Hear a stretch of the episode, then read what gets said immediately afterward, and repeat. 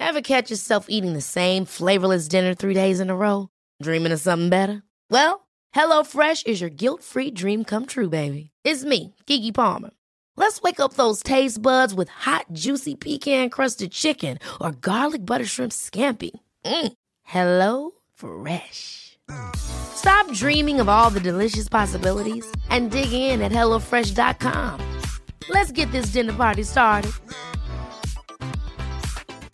When you're ready to pop the question, the last thing you want to do is second guess the ring. At Bluenile.com, you can design a one of a kind ring with the ease and convenience of shopping online. Choose your diamond and setting. When you find the one, you'll get it delivered right to your door. Go to Bluenile.com and use promo code LISTEN to get $50 off your purchase of $500 or more. That's code LISTEN at Bluenile.com for $50 off your purchase. Bluenile.com code LISTEN.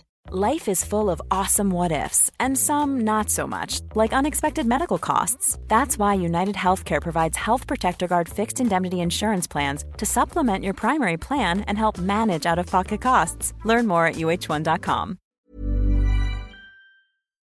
Hur mycket bitcoins går en sån där för då? Ja, nu hade det varit smartare att hålla bitcoins med tanke på priset.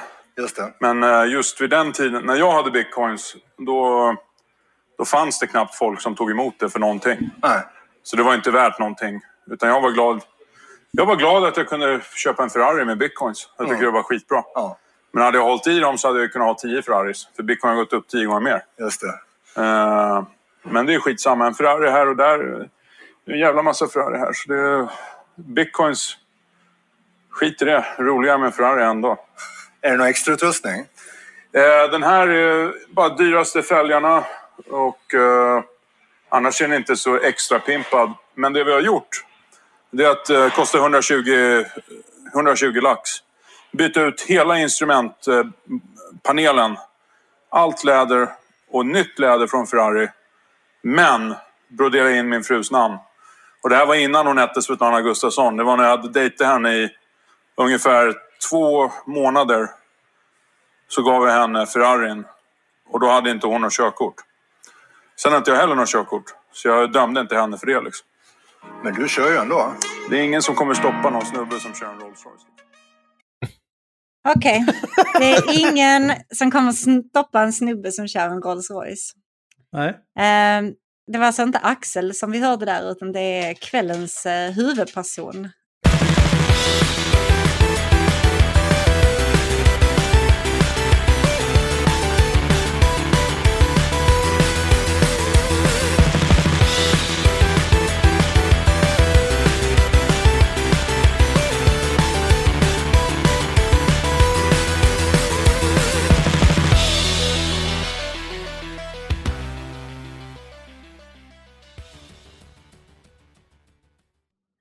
Jag är Sanna och är ledarsuggan. Henrik är här. Ja. Ja. och också Axel. Och det var förvånansvärt nog inte Axel som skröt om Alltså jag skrev, det här, jag skrev det här manuset för en vecka sedan, så här står det faktiskt i manuset. Med mig har jag som vanligt Henrik Tomteluvan Johansson och Axel, jag är för bra för solkräm Öhman. för vi hade ett bråk om Axels solkrämsanvändare för en vecka sedan. Precis just som det, vi det har vi. alltid. Ehm, så då, då skrev jag in det för det tyckte jag var rimligt. Det här klippet som vi hörde nu i början, det kommer från en YouTube-kanal som heter Dialogiskt och det är från ett, ett, eh, ett avsnitt, en video, där de har en Q&A med Olof K Gustafsson, mannen, ganska mycket myten, eller myttan kanske, eh, som vi kommer att prata om ikväll. Mm. Har ni eh, hört talas om Olof? Henrik eh, tipsade ju mig om Olof. Ja. Det här, det här kommer bli ett avsnitt som egentligen bara är lyteskomik, eller hur? Eller? Eh, Nu, nu, använder jag benämningen lyteskomik också rätt. Eller? Är inte det när man bara skrattar åt någon som är efterbliven? Det är väl det vi gör i den här podden. Ja, jo. men, Men Vi ska försöka sluta säga efterbliven bara. ja. Men eh, varför ja, det? det kommer väl finnas en, en, en del eh, saker att skratta åt, tror jag. Ja. Absolut. Får vi, inte, Men du- får vi inte säga efterbliven? Nej, det skulle vi väl inte? Jo, det har jag inte tagit något Det har inte jag tagit några löften du, på får, henne. du får kritik för det bara, men du skiter i Ja, det. det skiter jag. Efterbliven Oj, här har vi en kulle som jag tänker döpa. ja, ja. ja, okej. Ja, men vad bra. Mm. Nej, men du hade sett någon video med Olof, Henrik? ja, det var väl, jag, jag såg, det var ju, det här är ju på månader sedan.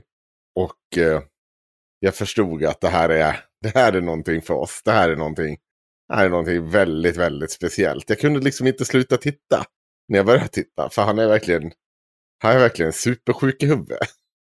det Ja, är det så är- jävla konstigt. Han är en riktig lirare i Ja. alla bemärkelser av ordet. Vet du vem det är, eh, Axel? Har du någon tidigare erfarenhet av Olof? I- i- Alltså jag har sett honom sporadiskt lite då och då. Jag, jag har väl mest känt att så här, oj, det är konstigt att ljuga så här mycket hela tiden om allt. Och i offentligheten också. Ja, och, och sen så såg jag, när jag fick något typ, blev rekommenderad på YouTube eller någonting, när, när han var med i någon typ av, någon av alla de här coola kidsen som gör olika typer av, eh, tror att de gör poddar eller vad fan de gör, och så gör de en video på YouTube, där han strösslade låtsaspengar över någon. Ja. Så uppenbart låtsaspengar. Bara, nej men här, ta 10 lax, ta 10 lax, inga problem. Men det är ju, det är ju inte, det är ju monopolpengar, vad gör du? Lokal är jag ganska säker på att det var i den videon. Ja, det Eh, kan det ha varit. Jag vet inte riktigt hur mycket vi kommer hinna in i den vevan. För att de har ju varit lite i luven, i luven på varandra, precis som han är i luven med andra YouTubers. Men Olof är alltså inte en YouTuber. Han är inte en influencer. Utan han är idag vd för Pablo Escobars förvaltningsbolag, Escobar Inc. De förvaltar hans, eh, jag vet inte, namn. De har trademarkat hans namn och eh, stämmer folk för att de använder det. De eh, tar hand om hans tillgångar och ser till att familjen och efterlevande, ja, du vet, sådana saker. Alla hans, eh, alla hans grejer, ser till att han blir representerad väl i världen idag. De har det bra. Eller såna. Mm. Knarkkungen Pablo Viktigt Escobar att för er han- som inte... som mördade folk till höger och Men vänster. han hade ju såna jävla problem alltså. Ja. Han hade ju, de hade ju så mycket kontanter ett tag. Att de liksom, det gick åt liksom flera miljoner dollar i veckan för att råttorna åt upp sedlarna. De kunde inte förvara det på något vettigt ställe. Ja, De köpte liksom gummiband för hundratusentals kronor i månaden också. För att knyta ihop Vad ska jag göra med alla de här jävla pengarna? Ja men visst är det väl, det är väl också väldigt mycket så att utan att vara någon Escobar-historiker har väl sett eh, lite av de här eh, serierna och så här, någon dokumentär här. Men det är väl också så typ att han kan ju inte göra någonting för de här pengarna för att han sitter ju fast där i Uruguay eller vad fan det Nej, det är Colombia. Colombia. Eh, Och liksom, han kan, kan ju liksom inte göra så mycket mer än typ bara leja hitmans för att döda konkurrensen. Men han Nej, kan han inte, satt väl också i fängelse i sitt eget hus. Eller han byggde Ja. sitt eget fängelse och sa här kan jag vara i fängelse. Och så Ja. sa de okej, ja, var där. Gå inte någon annanstans tack. Nej. Nu spelar väl inte det så himla stor roll i och för sig, men, eh, men så kan det vara. Olof i alla fall jobbar då med Escobar Inc som vd. Eh, Jobbat nära med Pablo Escobars bror Roberto. Mm. Och man har kanske inte hört talas om honom på den vägen.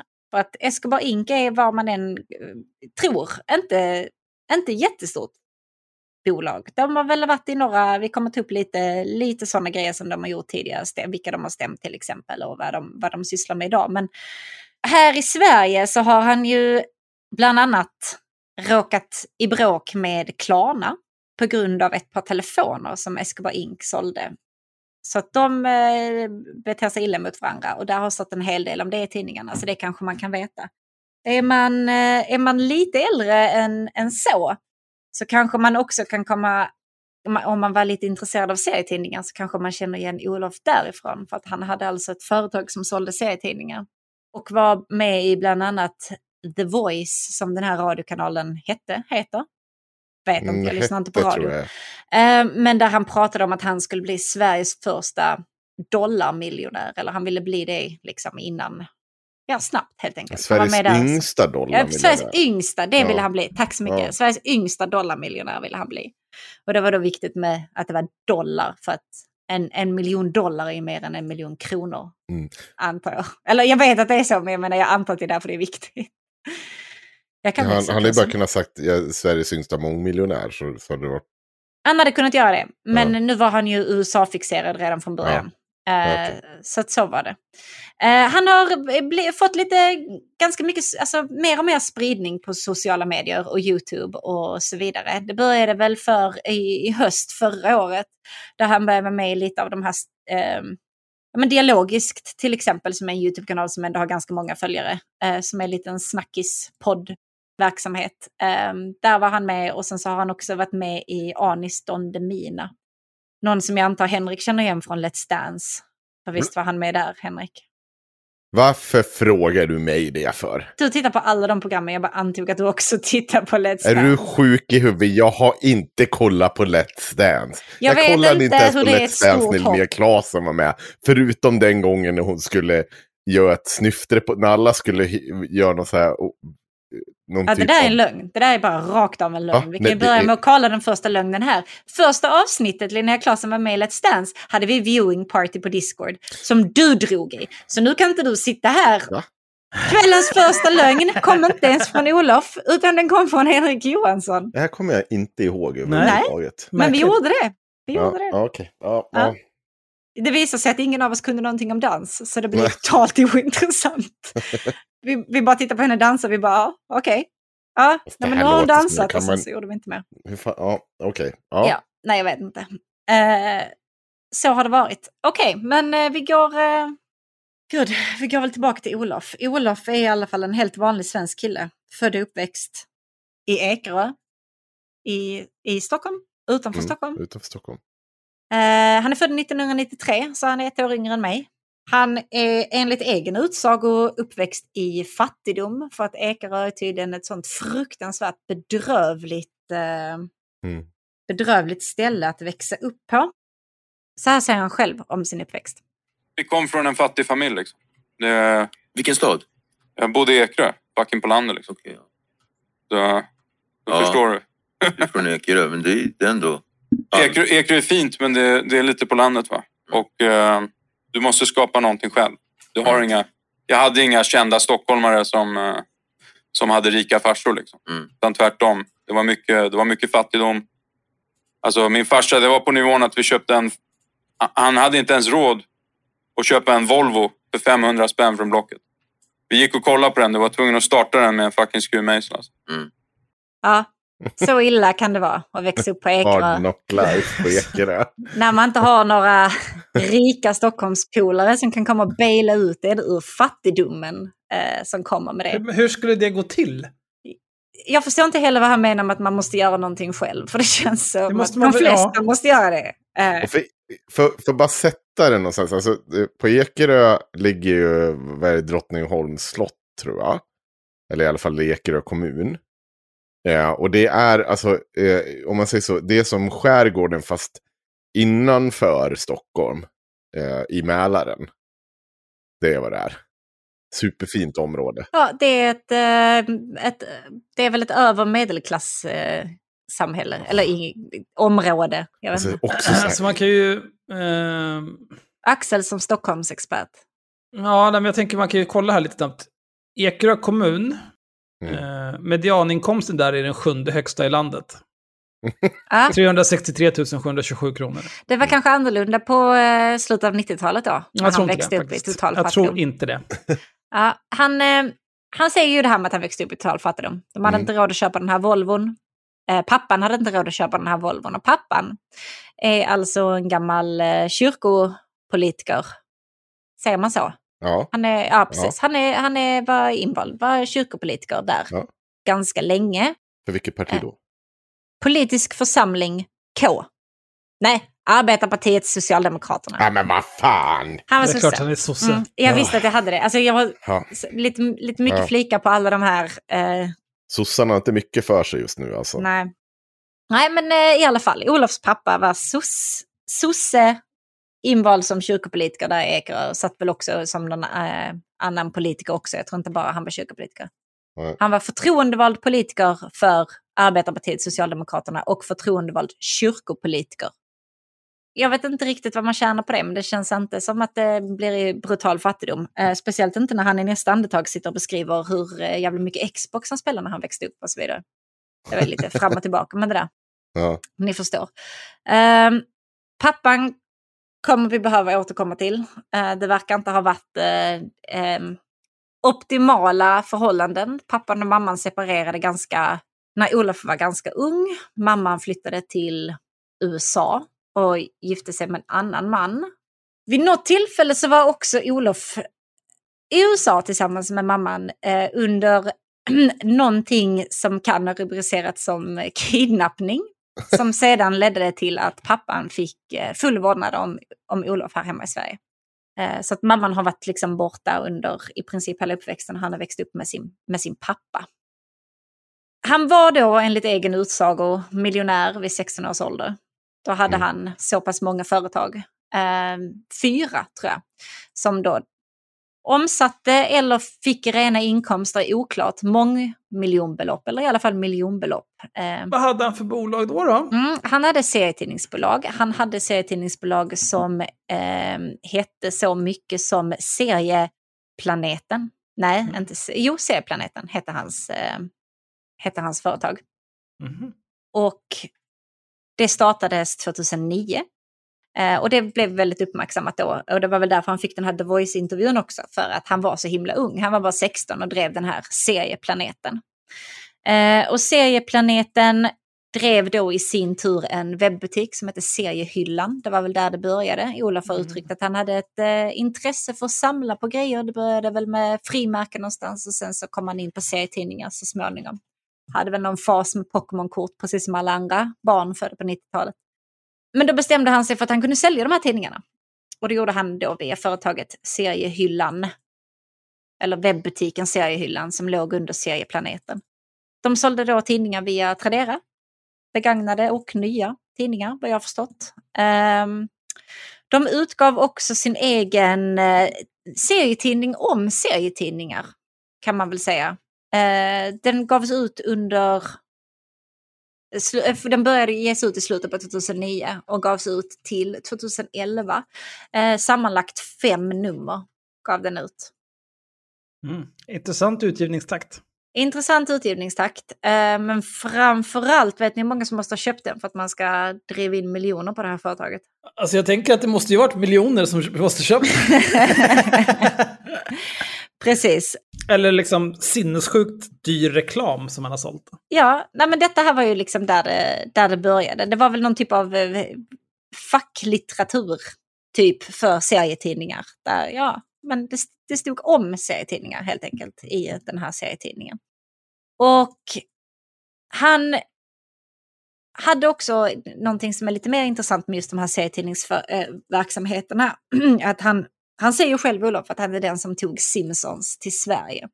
Eh, det stämmer ju såklart inte, för Simpsons sändes Alltså ju i Simpsons Sverige. gick ju på tv innan han föddes i Sverige. Simpsons sändes ju på tv långt innan eh, serieplaneten uppkom 2009, absolut. Men det han menar är ju alltså, rättigheterna till att göra en serietidning. Han får det också låta som att det var liksom allmänna serietidningsrättigheter, att ingen annan fick lov att skriva eh, Simpsons-serier. Eh, och jag tror verkligen inte att så var fallet, eh, för att de gav ut en, en eh, bok, en serietidningsbok, en samling som heter Simpsons möter Futurama. Och den gick det väl ändå, ja, det gick väl hyfsat bra för den, så att säga. Eh, sen började de ge ut en egen serie. Eh, en faktisk serietidning då, inte en serie om serier. Eh, som släpptes i två nummer. Mhm. Så det är väl ungefär vad som här. ut. Ja, sju, nej, vad sa jag, fem stycken av den här facklitterära serietidningen. Två, avsnitt, två nummer av eh, den faktisk, eh, faktiska serietidningen som de själva skrev. Eh, och sen då den här Simpson möter Futurama i princip, vad, vad hans företag släppte.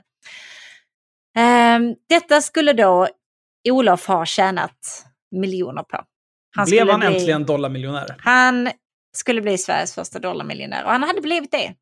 Han tänkte nämligen flytta till USA när han födde 18. Först var, vi, kom, vi kommer till dollarmiljonärgrejen, för det Mm. knyter tillbaka i den här serietidningsverksamheten. Detta var alltså när han var 16. Han drev det fram tills att han, eh, precis innan han tog studenten. Han tog studenten 2011. Detta vet jag för det är samma år som jag tog studenten. Hur kunde han ta studenten undrar då ni, för han är ju ett år yngre än dig Sanna. Ja, det ska jag svara på. Men För att han är smartare än vad Han du är ett jävla geni. Ja. Så han gick eh, på Kungsholmens gymnasium. Det svåraste gymnasiet. 320 poäng för att komma in. Det är alltså max vid den, vid den här tiden. Jag vet inte vad det är idag. Jag vet inte vad det var innan. På den tiden så behövde du 320 poäng. Du behövde maxa det. Du behövde ha bästa betygen. Du behövde komma in för att komma in på Kungsholmens gymnasium. Där kom han ju då in såklart. Inte bara det. Han lyckades också tenta av en massa kurser. Övertala sina lärare, rektor, studierektor, whatever. Att lägga upp en äh, egen studieplan. Att han skulle få lov att gå klart gymnasiet på två år. Och det gjorde han till studenten 2011. Va? Men varför? Med bästa betyg. Jag säger detta nu, jag hoppas att ni hör på min röst att han inte fick bästa betyg. Nej. Um, Nej, Men- Sånt här går ju att ta reda på. Det är det som är så praktiskt. Mm, men vi kommer till allt det här. Vi kommer till allt det här. Låt mig bara dra bakgrunden först. Han har inte ens kommit till USA än och det är där vår egentliga historia börjar. Åh nej. Så han gick på Kungsholms gymnasium till studenten efter två år. Planen då eh, var att studera på Handelshögskolan och juristlinjen i Stockholm samtidigt. Klara av det lite snabbt, gärna på kortare tid och sen liksom vara eh, var king då. Han ville, ta, han ville också flytta över sina egna företag på sig själv och så vidare. Så bestämde han då för att han inte alls det skulle göra detta, läsa Handelshögskolan och eh, juristlinjen samtidigt, utan istället skulle han dra till USA. För det är ju där man blir dollarmiljonär på riktigt. Så det skulle han göra. Han bad sin pappa skriva över företagen på honom så att han kunde få ut sina pengar. För att han hade ju, han var ju inte dollarmiljonär, han hade ju inga pengar. För de här pengarna var ju uppbundna i, i företagen, i serieplaneten. Pappan skrev inte över företagen på honom, utan de stod kvar på pappan. Som de ju har behövt göra för att Olof var minderårig. Mm. Och då blev Olof arg. Det tyckte han inte var schysst. Så att han bestämmer sig för att ändå lämna landet, åka till USA. För att där bor hans mamma. Kunde åka dit och bo hos henne. Och eh, det gjorde han, helt enkelt. Han drog till USA. Fattig. Han fick ut, jag är ganska säker på att han sa 10 000 spänn hade han med sig. Det var allt han hade på fickan. När han drog till USA. Driftig pojken då. En driftig pojk. Från 10 000 spänn på fickan, allt han äger och har, kläderna han har på kroppen 2011, till då sitter här idag, tio år senare, vd för Pablo Escobar Inc. Nej, bara Escobar Inc heter det. Men Pablo Escobars förvaltningsbolag. Hur det kan bli så? Det, vi, ska, vi ska komma till den historien också. Men först, först behöver vi ta itu med lite av det vi har pratat om här. Omständigheterna kring hans studerande. Eh, omständigheterna kring eh, ja, relationen med pappan, relationen med mamman och så vidare. Och så vidare. För det var ju nämligen så här att eh, det handlade ju inte alls om att pappan inte bara ville föra över de här företagen till, eh, till Olof. Det var ju liksom inte, inte det, utan det visade sig att de här, de här företagen var skrivna, var liksom en under... Jag, jag vet inte hur företag fungerar. Men de låg under pappans egna företag. Dotterbolag. Ja, de var väl dotterbolag då till, till pappans företag. Ehm, och eh, det gick inte så bra för de företagen. De gick med förlust. Eriks serietidning, Eriks, Olofs. Men de, gick, han blev fick ju, Erik de blev ju miljonärer på det här, hallå? Ja, han blev miljonär på det här, men också på något konstigt vänster. Samtidigt så eh, gick hans företagsverksamhet med förlust då under pappans bolag. Pappans bolag, om man räknar med hela det stora bolaget, eh, gick med vinst. Inga miljonbelopp. Nej. Inte alls, utan det gick runt. Det gick väl okej, liksom. Eh, Vad gjorde väl, pappans bolag då? Vad sa du? Vad var pappans? Vad gjorde han? Lite allt möjligt vad jag har förstått det som. Men de, alltså, de säljer ju de säljer typ massa maskiner och sånt som inte jag förstår mig på. Okej. eller hyr ut eller eh, ja, någonting. De har en omsättning på nästan en miljon. Mhm. En omsättning, det företaget. Mm. Och det är ju då för, ja, nu, nu för tiden, inte då på den tiden där, eh, där Olof skulle ha eh, bedrivit sin företagsverksamhet där under. För att alla de här serietidningsverksamheterna är ju är nedstängda idag. Så Olofs företag, det gick inte så bra för dem. Och detta, allt detta framkommer i ett, ett domslut där Olof är målsägande. Målsägande. Målsägande. Målsägande. Och den tilltalade är då pappa, Olofs pappa. Nej. Han Olof vill ha skadestånd för eh, diverse misshandel som han eh, anser sig ha utsatts för under eh, det ja, uppväxten, barndomen. Mm. Eh, men också specifikt på senare tid när det börjar bli lite mer eh, att Olof kanske skulle lämna landet till exempel eller så, inte bo kvar hos pappan. Men också för att han hittade under ett bråk med pappan hittade eh, patroner till eh, någon typ av vapen hemma. Och då anmälde han sin egen pappa till polisen för de här patronerna. Eh, och de blev han då fälld för. Han blev fälld för vapenbrott, pappan, på grund av det här. Undrar vad Pablo hade tyckt om Olof. Jaha, gola ner din egen farsa. Ja, ja. Ja, Nej, men då sätter vi några bildäck runt dig och så tänder vi på och ser vad som händer. ja alltså jag, jag vet inte, jag måste, här måste jag väl ändå vara lite grann på, på Olofs sida. För det som står i den här domen är inte så himla, himla fint. Olof ville helt enkelt att han skulle få skadestånd för eh, kränkning och sveda och värk. Men också att han eh, skulle ha gjort sig skyldig till grov fridskränkning. Mm. Men vadå, är det Äh. här är det ett brottsmål eller driver han det här själv? Va, Ja men alltså är det, är, är det något, är det något, tar han pappan, stämmer han pappan? Eller är det någon typ av brottsmål som pågår? Nej, men eh, vad heter det, det är ju för misshandel och sen för vapenbrott. Ja men då är, ja okej, då är det, då är det, då är det vad heter det, ett åtal från stat, alltså vi som, Ja, det är allmänt åtal. ja, allmänt åtal. Ja, om det, ja, det är Mm. väl i alla fall. Mm.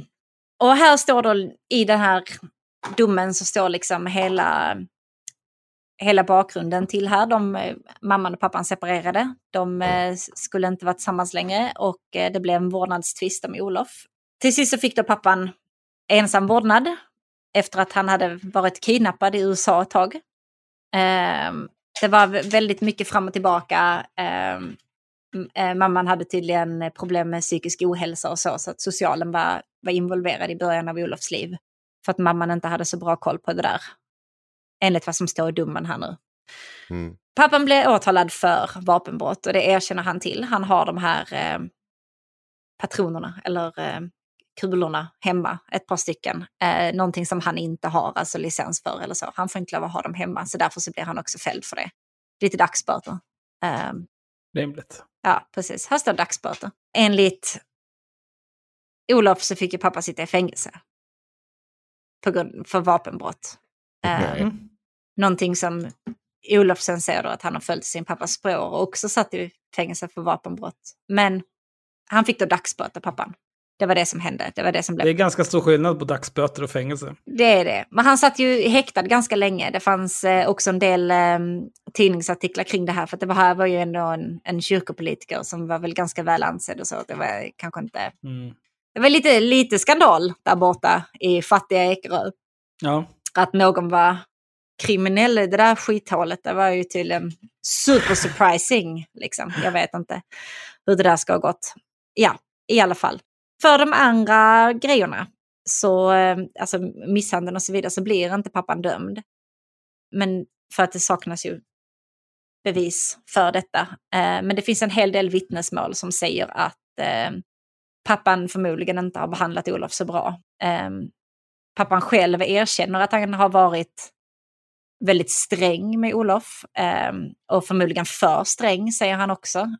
Eh, Olof säger att han blev slagen ganska ofta.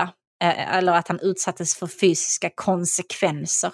Oj. Det ska ha rört sig om knytnävsslag mot diverse delar av kroppen, men också så här örfilar och puttningar och sånt. Och att han också ska ha skrikit och kallat honom ganska mycket fula saker och så vidare. Och, så vidare. och detta här är ju då en del, eh, det finns en del vittnen som håller med om Olofs sida här, att pappan förmodligen inte har han behandlat honom så himla väl.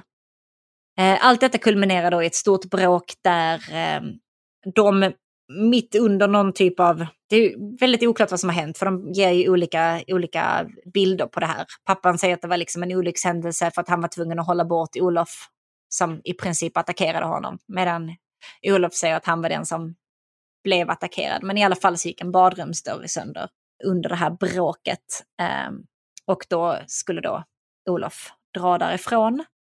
han hade då ringt sin mamma, pratat, inte tyckt att det var så himla bra. Mamman och pappan var väl inte direkt på jättegod fot. Ehm, och det är väl där någonstans idén att, att åka till USA har, har fötts. Så att säga. Ehm, men ja, enligt pappan så var han ganska sträng. Eh, men han var liksom inte elak, han skulle aldrig någonsin ha lagt en hand på Olof och så vidare. Men han säger att han kanske kan ha sagt eh, lite, lite hårda grejer eh, i stridens hetta någon gång. Att han att han skulle sagt stick någon gång eller kallat honom fucking shit eller så. Det kan pappan medge att han eventuellt skulle ha gjort då.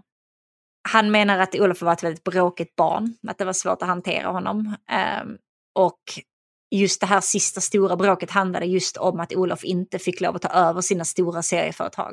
Eh, som då är för att de gick med förlust och det var liksom inte ekonomiskt försvarbart att föra över dem på sin son. Och att han samtidigt var frustrerad för att målen som han hade, alltså att gå på juristlinjen eller Handelshögskolan, betygen räckte inte till till det och han hade inte kommit in. Och därför så hade det väl blivit ett litet bråk om vad Olof skulle göra i framtiden. För pappan tyckte inte att han skulle ge sig in i hans företag då. Så att hela historien med att pappan vill behålla alla pengar för sig själv, vägrar skriva över de här superlukrativa serieföretagen, det är inte riktigt sant. Utan det har varit lite kassa förhållanden där hemma. Eh, mm. Olof har inte lyckats ta sig ifrån då på ett sätt eh, som han hade velat genom att studera vidare här i Sverige eller att ta över sina, sina företag och liksom kunna stå på egna ben och leva själv och så vidare. Så att, eh, istället så stack han då till USA. Kanske för det bästa. Jag, jag ser så här på serievicken. Eh, kontroverser kring seriehyllans försäljning på Tradera ledde till att Gustafsson den 15 juni 2011 gick ut med ett meddelande på serieforumet. Tyvärr har jag ingen kontroll över seriehyllan sedan den 14 maj, således inte heller något ansvar. Jag avråder alla från att handla från seriehyllan och seriehyllans Tradera. Ja, eh, mm. seriehyllan var ju just det här företaget som han sålde. Detta här mm. skedde ju precis också dagarna innan, eh, alltså 18 års, hans 18-årsdag mm. och innan studenten. Så att allting skedde precis i månaderna där innan studenten för, eh, för Olof 2011. Eh, och det var väl just det att folk eh, slutade få grejer från seriehyllan. Alltså det var ingen som jobbade med det företaget. Och det var förmodligen mestadels Olof som drev de här Tradera-auktionerna och sålde och köpte och så vidare. Och då tappade han väl lite grann stinget när han insåg att han inte skulle få lov att ta över det. Eh, och då skrev han då ut det här meddelandet i det här serieforumet att mm. det var inte, han rådde inte längre över det helt enkelt. Eh, och han tappade väl suget att fortsätta sälja serier där och så vidare. Folk budade men det kom ingenting hem eller det blev inte klart eller det liksom mm. slutade ganska mycket sådär abrupt och lite i, i misär liksom. Domen finns också ute att hitta i princip överallt nu för tiden. Den, kom, den blev väldigt publik för typ en vecka sedan. Mm. Det, det, ser, det ser inte ut att ha varit så himla trevligt i Gustafssons hushållet, ska vi säga. Eh, och eh, i, i domskälet så skriver de också att eh, det beviskrav som råder är strängt eh, och det finns liksom inga faktiska, det finns en bild på den trasiga dörren till exempel, men där kan i princip vad som helst ha hänt och så här att de tycker inte att, eh, att de här misshandel eller kränkningsyrkandena, att de ska, att de ska gillas. Eh, så att han blir inte fälld för det överhuvudtaget. Men nu är vi framme vid USA. Fast en, fast, en, fast en riktig anledning till att vi åker till USA nu. Inte inte på anledningen. Vi, ja, vi behöver inte gå in i så mycket mer om, om det där. Det, var, det är lite otrevligt där borta. Eller var lite otrevligt där borta i, i hushållet. Men i alla fall, utfattig. Vad gör han? Vad gör man när man åker till USA? Utfattig och bor hos sin mamma. Ja, för det första så får man tydligen inget rum att sova i. Ingen säng att sova på. Eh, utan får sova typ i vardagsrummet på någon sån jävla fatboy, typ. Sån saccosäck liksom. Jag vet inte. Ja, kul det bestämde Olof att det, det här är inte värdigt en dollarmiljonär. Eller jag antar att han tänker så. Eh, så att han sa tack och hej till mamman. Jag är klar med det här. Här kommer jag inte bli någonting. Eh, och så åkte han till Kalifornien. Där han skulle bo. Han hyrde in sig på ett kontor. Där han sov på det här kontoret och jobbade utifrån. Han eh, bodde där i ett år och åtta månader på det här kontoret. Mm. Säger han. Det var ingen dusch eller så. Så han duschade inte på det här ett året och åtta månaderna. Och det är inte någonting jag drar en slutsats av här för att det inte fanns någon dusch på kontoret. Det säger han själv, att han duschade inte på den tiden. Nej, men han, han tvättade sig väl? Det är oklart. Eh, men han hade också bara samma kläder på sig hela tiden. Fan vad äcklig. Ja, det var en väldigt, väldigt, väldigt äcklig del av historien. Jag förstår inte riktigt hur man Men- Men det tänker är en där. konstig sak att berätta också. Jag, jag tänker också, ska man bli så här framgångsrik företagare så vill du kanske vara presentabel. Mm. Men det är kanske bara jag. Nej men han, han, det här är ju hans origin story. Han vill ju berätta hur svårt. Samma Humble sak, han kommer från fattiga Ekerö och han har Ja. suttit inne och nu ska Här han bli sitter en han i ett lyckad år och åtta månader. Ja. Mm. Men det är I klart sin, att i sin måste... egen avföring. Ja. Men det är alltså, om du inte duschar på ett år och åtta månader, vet du, vet, vet hur man mår då? Vet du hur man ser ut då? Nej, jag vet inte inte, men jag kan ju bara tänka mig. Alltså. Jag vet ju själv när man har varit sjuk eh, någon gång och det har tagit så här någon dag sedan senaste duschen där man börjar, mm, det, här är, det här är ganska jävla äckligt. Jag kan inte Det ens tänka mig ett, över Det ett bästa år. är väl att ingenting nytt fastnar på en, man bara glider av. Liksom. Det är bara som jävla... Man blir så jävla flottig att man Ja. bara ramlar omkring. Men, Vad glider de runt där på kontoret?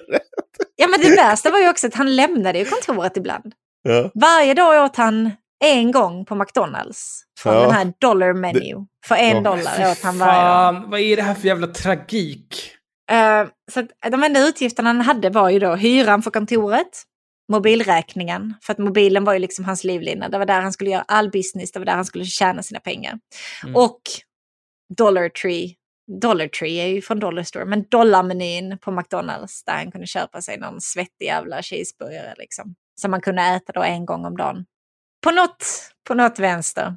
Han, han såg ju hela tiden omkring sig de här eh, företagen. Det var liksom i, i enligt hans beskrivelse så eh, jag tänker mig liksom typ en företagspark eller något ställe där det är väldigt tätt med massa företagsbyggnader med diverse olika kontor och så.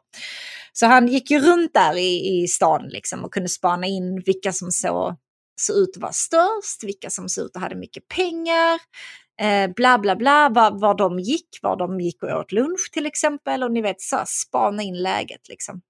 Sen så blev, lyckades han till sist då, han, jag, vet, inte- jag vet inte riktigt vad han gjorde här med telefonerna, alltså, men han sålde lån till människor som behövde lån.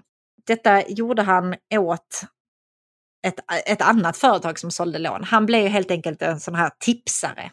Eh, ni vet att han hittade folk som behövde lån och gav deras uppgifter till det här företaget som faktiskt sålde lånen. Det här låter som en sysselsättning man behöver vara moraliskt bankrutt för att ägna sig åt. Ja, exakt hur moraliskt bankrutt. Vi kan komma dit. Men Ja. i alla fall, detta var vad han Alltså, det gjorde är så då många spår nu du har skjutit på framtiden så jag är så jävla Ja, taggad. på- nej, men Ja. Jag kom tillbaka till eh, Ja. åtalet mot pappan tidigare. Men i alla fall, ja, men det är det jag säger. Alltså, så här, vi, vi kanske tar en och en halv timme om detta idag. Men vi kommer ju behöva ta liksom en rapid fire avsnitt två. Där vi går kanske lite mer in på lögnerna och exakt vad bevisen är. Liksom. För att det- alltså, vi har inte ens skrapat på ytan. Fattar ni att detta är fortfarande, vi är fortfarande kvar för tio år sedan? Jaha. Alltså, Men det, finns det, jag måste ju fråga, finns det något belägg för att det är så? Att han skulle ha bott på det här jävla, eller har han bott kvar hemma hos morsan sin? Eller liksom, för, för det brukar inte vara så att man kan bara bo Nej, alltså jag kan inte, nej, alltså jag Nej. kan inte hitta någonting för att han skulle, alltså för det första för att han skulle ha hyrt det här kontoret. Det finns det Ja. liksom inga, inga direkta belägg för. Dels för att det är så himla länge sedan och för att det är USA. Ja. Eh, men jag vet också i, i mer nylig tid där han har skrutit om vilka mansions han har bott i, eh, att han har bott i Trump Tower och så vidare. Ja, det. Eh, det, de är ofta Airbnbs, har det visat sig, när folk sen söker upp adresserna till exempel. Eller så är det bara en PO-box någonstans där han har sin eh, registrerad. Så det är väldigt oklart var han faktiskt bor just nu. Men det finns ganska mycket bevis för att ställen som han idag skryter om att han har bott på mer nyligen, det är fejk. Ja. Eh, så att, att han då skulle ha bott på kontoret, det vet jag inte. Men jag vet också inte varför man skulle ljuga ihop en sån här historia och tycka att det är häftigt. Men det är kanske bara jag. Fast det är ju mytoman-grejen. Är du mytoman så finns det ju ingen logik i, i vad du liksom ljuger om. Nej, det, är, Alltså- sant. det är väl sant. Det bara kommer ut. Men i Ja. alla fall. Han började då kunna tipsa de här eh, om de här lån. Eh, för att få jobbet förresten så gick han gick och ska, skapade sig ett sånt här trial membership på ett gym. Mm. Så att han fick låna duschen. Duschade, tog på sig the suit han hade med sig från Sverige, vilket var väl det enda andra han hade med sig förutom kläderna på kroppen. Som han då inte använt på ett år och åtta månader eller någonting. Och liksom sviddade på sig det och så gick han iväg till det här företaget.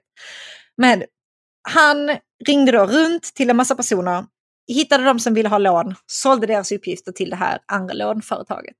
Så småningom eh, så blev hans business tillräckligt stor att han kunde ta in ett par människor från eh, Filippinerna som också ringde runt och kunde hitta de här tipsen som han sen kunde sälja vidare till det här företaget. Praktiskt. Ja. Han har Filippinerna som arbetar för honom. Han hade ljugit till det här företaget han sålde lån, lånuppgifterna till om att, han, att hans företag var offshore based. Eh, vilket det numera var. Det tyckte han var väldigt kul att han till sist gjorde det offshore based så att eh, Mm. han inte ljög om det i alla fall.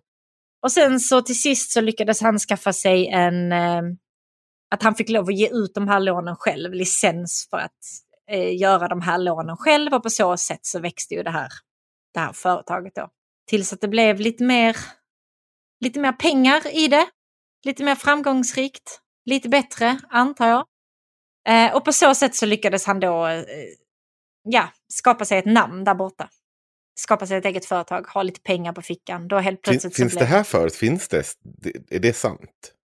alltså jag har inte kunnat hitta några papper på liksom vad de här företagen skulle ha fått in för pengar eller så. Men hans namn finns kopplat till en hel del eh, företag. Vänta. Jag ska, eh, som är en del. Det är kopplat till ganska många olika företag. Eh, som, eh, jag vet inte, många av dem verkar liksom vara, alltså startade ganska nyligen. Jag vet inte hur långt tillbaka det här går. Men Ja, nej, men han gör till sig de här lånen och så vidare. Och så vidare. Eh, just de här lånen. Han skryter några videos och sånt att han har liksom eh, att han har skulder. Han har inga inkomster för att han har förmögenhet. Det är tydligen en stor skillnad. Det förstår kanske Axel som är Rolex-bärare, men inte jag. Men han har tydligen lite skulder eh, i, eh, i USA då på 1,4 miljoner. Sådär, ge och ta. Ehm, och detta här är ganska kopplat till att han nu blir stämd för just de här lånen. Nej. Det ser inte så himla bra ut. Eh, de här lånen var ju då, eh, som ni kanske har misstänkt, inte så bra lån. De hade höga räntor och en var inte så himla gynnsamma för lånetagarna. Bland annat så är han nu stämd för, eller nu stämd, det har väl det har inte skett precis nu idag, men eh, han är stämd för att eh, han har lurat en 82-årig eh, förståndshandikappad man ur sitt hus. Liksom. Eh, det, är mycket, det är mycket scams där borta som är kopplat till de här skulderna på 1,4 miljoner som han nu måste betala tillbaka. Det är eh, väl bara att sälja en. Ferrari eller? Det är väl bara att sälja en Ferrari. Han har ju tydligen ganska många eh, som han kör runt i hela tiden. Eh, så Ja. jag vet inte. Inga problem. Precis. Men det var i alla fall på den, på den vänstern han till sist då kunde liksom bilda sitt eget bolag som han sen kunde börja jobba utifrån. Och han jobbade i det här bolaget med en, en kompis till sig själv som heter Daniel Reitbart. Nej, Reitberg hette han. Daniel Reitberg. Det var hans right hand man. De började göra lite business. Han, nu, han hade ju fortfarande kvar de här rättigheterna till eh, Simpsons bland annat. Eh, men han hade också liksom serietidningsrättigheter till, eh, till Michael Jackson. Och Oj. hans likeliness, eller vad det nu är, att berätta hans historia. Så att när, nu, nu tänker jag liksom tuffa på lite här så vi kommer någonstans. Nu tänkte jag tuffa på till när han faktiskt kommer i kontakt med Escobar och hur han Mm. hamnar där. Eh, men i alla fall, han har fortfarande kvar de här rättigheterna. De har eh, ja, sålt lite företag, fortsatt sälja de här lånen och tjänat pengar på lite annat. Liksom. Så att eh, han går ut och letar lite investerare till att eh, göra ett mobilspel om Michael Jackson. För han har ju rättigheterna fortfarande. Mm. Så han får tag på en massa investerare som ska punta in pengar i det här mobilspelet om Michael Jackson. Eh, sen så eh, ska de inte alls det göra eh, ett, ett eh, mobilspel om Michael Jackson. Nej. de här... eh, Det, nej, det, det blir inte så. Av Nej. någon anledning så blir det inte så. Utan istället så börjar de snacka om att de ska... De borde kontakta Escobar och göra ett mobilspel om Pablo Escobar helt enkelt. Så att han, väldigt nervös och så vidare, eh, bestämmer sig för att eh, söka upp vänta, Roberto Escobar. Vänta nu. Hade han rättigheterna till? Han hade Michael rättigheterna eh, för att alltså, släppa liksom, typ någon serietidning om Michael Jackson i Sverige. Liksom. Precis Jaha. som de här andra han har. Alltså, det, också det här serietidningsalbumet han släppte, Simpsons möter Futurama, det var ju inte på något sätt, alltså, så här, det har inte han skrivit, utan det är liksom en svensk översättning Ja. av ett befintligt album. Ehm, så att de här Michael Jackson-rättigheterna sträckte sig väl inte ut över att komponera ett helt nytt mobilspel.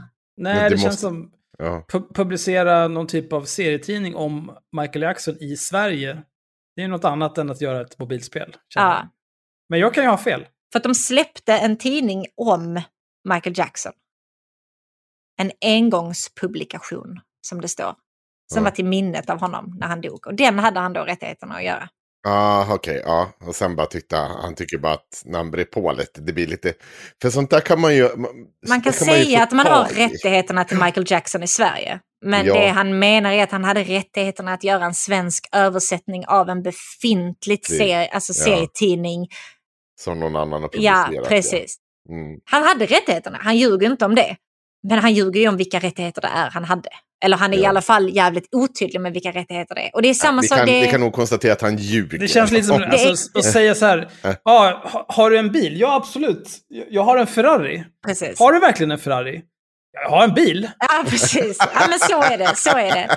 Han Det är liksom- hade en serietidningsrättighet till Michael Jackson. Precis som han hade en serietidningsrättighet För, till... för jag kan ju tänka mig att Simpsons. Michael Jacksons dödsbo är lite... De är lite känsliga med hur, Han hur han porträtteras. framställs ja, och Jag, jag, porträtteras. jag tror inte att du kan fixa de där rättigheterna och sen göra en pedofilserie i Sverige bara. Nej. Nej. Det, då tror jag att Nej, det blev, det blev o, o, eh, obra. här blir sitter du och har inte tillgång till flera miljarder dollar att stämma dig med. Trist. Precis. Så de här rättigheterna, serietidningsrättigheterna för Michael Jackson, de räckte sig inte ut till ett mobilspel. Men han hade ju redan samlat alla de här investerarna som har gett honom en massa pengar, som undrar eh, vad är det som kommer att hända. eh, och då fick han ju hitta på någonting annat. Så han och Daniel brainstormade då fram att de ska gå och snacka med de efterlevande Escobar och få rättigheterna att eh, göra ett mobilspel om Pablo Escobar. Eh, så det gör de. De bokar möte. De ska träffas. De har hyrt liksom en, en sån här liten konferenslokal och så vidare eh, i ett hotell någonstans. Det är så här bustling, de har liksom folk som går omkring utanför, de sitter där skitnervösa inne i det här rummet och sen bara hör de så hur hela, helt plötsligt hör de ingenting mer. Hela hotellet är tyst. Vad fan. Detta är i Colombia också. Mm. Jo, jag är ganska säker på att de hyrde ett hotell med konferensrum i Colombia. Ja, skitsamma. De sitter där så helt plötsligt blir det tyst och han, Olof då, bror som han är, skickar ut sin kompis Daniel. Gå ut och titta vad det är som händer. Gå, gå ut och titta lite Daniel. Eh, och det gör Daniel. Eh, och det visar sig då att då har Roberto Escobar med livvakter kommit in i hotellobbyn och alla är bara tysta. Ingen vågar säga någonting. Eh, men de går in, dricker lite kaffe, har, eh, snackar lite trevligt, eh, går igenom kontrakt som tydligen är väldigt viktigt att poängtera att det var på både engelska och på spanska. De här kontrakten som han skrev på. Och det skulle läsas högt för Roberto när han var där, så man inte fifflade med någonting. Och han har också läst dem i förhand och liksom jämfört översättningarna. Han hade någon översättare med sig också, så när Olof läste det engelska kontraktet så översatte översättaren direkt till Roberto som då jämförde det med den spanska varianten som Roberto hade skrivit och så vidare. Ni vet väldigt By the book. paranoid kanske, jag vet inte. Men i alla fall till sist så skriver då Roberto på de här. De får alltså rättigheterna att göra ett mobilspel om Pablo Escobar. Så de börjar samla lite programmerare som ska skriva det här spelet och så vidare. Eh, och sen inser de att eh, Roberto äger inte rättigheterna. till Pablo Escobar. Så det är ju helt värdelöst de här Ja. papperna han precis har skrivit på. För han har skrivit över rättigheter han inte hade från början. Okej. Så Olof äger nu rättigheterna till Pablo Escobar som inte finns. De finns inte. Det, det är inte en grej. Men vad ska han då göra med de här programmerarna och investerarna och så vidare? Ja, nej, han får ju dra tillbaka till Colombia och försöka förklara det här för Roberto. Lite fint säga till Roberto Escobar då antar jag att du har ju lurat mig lite grann. Eller typ visste inte du det här eller så. Ehm, och det gör han. Eh, åker dit och han säger att eh, Roberto tar det väldigt bra liksom. Och det gör han tydligen för att när de står där och eh, Olof förklarar problemet för Roberto ger också Olof förslaget att ni borde, ni borde trademarka detta. Ni borde köpa upp de här rättigheterna och liksom ta hand om det här. För att här finns ju cash att hämta. Och då säger Roberto till Olof. Ja, kan vi göra. Vi gör, det, vi gör ett företag av det. Blir du vd? Och inom två sekunder har Olof sagt jajamän. Alltså det har inte gått Tackar, till så här. tackar. Aldrig. Jajamän. Aldrig i mitt liv att det har gått till så här. Det, detta är alltså den officiella historien som kommer ut från både Olof och Roberto. Nej, men, nej. och jag ska det, säga... varför det, jag vet inte om det är den mest otroliga delen i. Jag tror att... Det är ju inte Det- det, mest otroliga, det är ju bara ytterligare en sak som är så otroligt Men va- otrolig. Nej, men varför skulle det vara otroligt? Just den delen låter ju som Va- en... Någon 20-årig lallare från Sverige kommer att ha Hey, I'm Ryan Reynolds. Recently, I asked Mint Mobile's legal team if big wireless companies are allowed to raise prices due to inflation. They said yes. And then when I asked if raising prices technically violates those onerous two year contracts, they said, What the f are you talking about, you insane Hollywood ass? F- So to recap, we're cutting the price of Mint Unlimited from $30 a month to just $15 a month. Give it a try at mintmobile.com slash switch. $45 upfront for three months plus taxes and fees. Promo for new customers for limited time. Unlimited more than 40 gigabytes per month. Slows. Full terms at mintmobile.com. Ever catch yourself eating the same flavorless dinner three days in a row? Dreaming of something better? Well, HelloFresh is your guilt-free dream come true, baby. It's me, Kiki Palmer. Let's wake up those taste buds with hot, juicy pecan-crusted chicken or garlic butter shrimp scampi. Mm. Hello Fresh. Stop dreaming of all the delicious possibilities and dig in at HelloFresh.com. Let's get this dinner party started.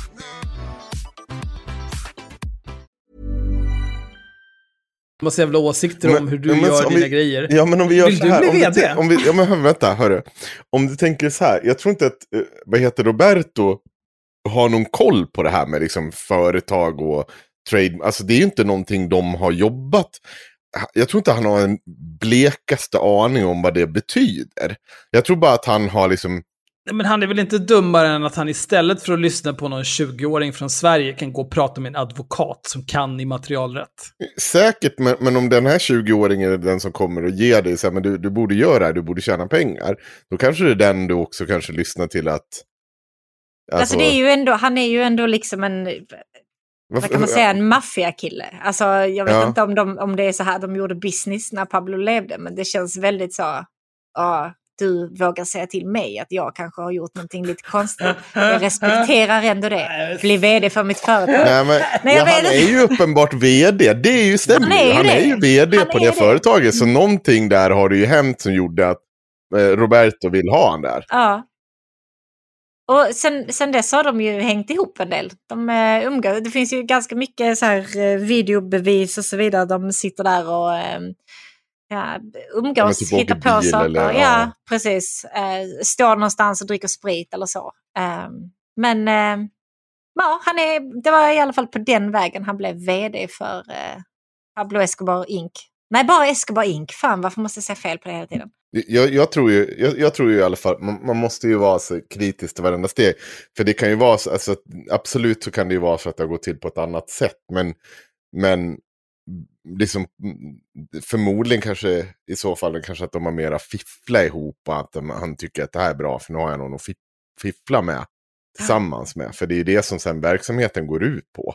Ja. Eh, med mer tokerier. Så att det, det, det men, men ja. Han, precis, han, han säger att när de då grundade Escobar Inc. så hade de liksom en trestegsplan. Mm. Det var att skaffa rättigheter.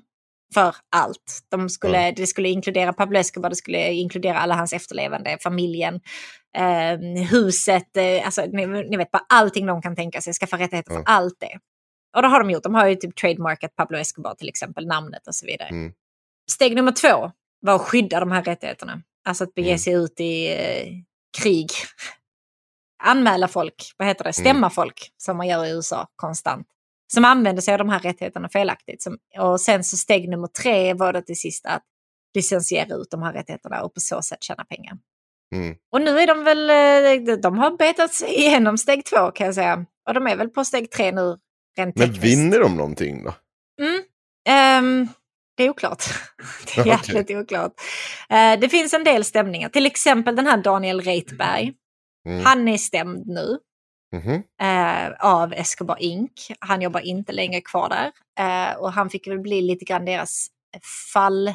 Syndabock. Syndabock, tack. Jag tänkte säga skyllåsna. Är en Scapegoat tänkte du på engelska. Scapegoat tänkte jag. Skyllåsna. Ja. Så Daniel Reitberg fick bli deras skyllåsna för hela den här Klarna-grejen. Men eh, de har ju också stämt Apple till exempel. För Kommer att du gå in på vad, för att nu säger du Klarna-grejen, kommer du gå in vi på vad kommer den komma till handlar den, vi kommer komma till den för det är en ganska stor grej. De Mm. har stämt Apple för ett kidnappningsförsök på Roberto.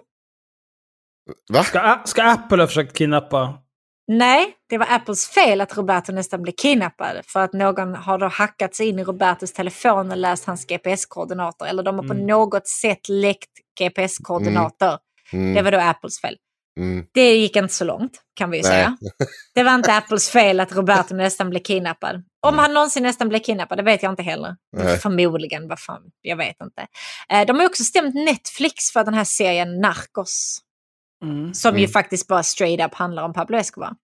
Den lades ner, den stämningen, efter ett Mm. tag. Eh, vilket det står bland annat på eh, Escobar Incs och Olofs Wikipedia-sidor. Att det tolkas av många eh, som att de förlikade. Men det är Mm. också allting som står överallt. Att det tolkas av många som att det förlikades. Mm. Eh, källorna till, att, till, till det här är eh, intervjuer som Olof har gett. Det finns liksom inga andra källor till vad, vad som då skulle ha hänt med den här stämningen. Förmodligen läggs det ner för att det här, för Narcos kom ju först. Sen Narcos kom innan trademarket Ja. blev registrerat. det blir lite svårt att komma är retroaktivt hålla på och stämma folk för saker du trademarkar senare. Det, Ja. det blir lite svårt det tror jag. Det är lite jobbigt. Eh, Men eh, ja, i alla fall, den lades ner. Eh, och det vill ju de då att det tolkas som att de förlikade med Netflix. Eh, Olof gjorde en ganska, intervju, ganska häftig intervju i Expressen, eller han tyckte väl själv att den var häftig. Där han sa att eh, om inte de betalar oss så kommer det inte finnas något Narcos mer, det kan ni räkna med, de kommer lägga ner, bla bla bla bla. Eh, och de har ju inte lagt ner och stämningen har ju lagts ner, så det var ju förmodligen en förlikning då.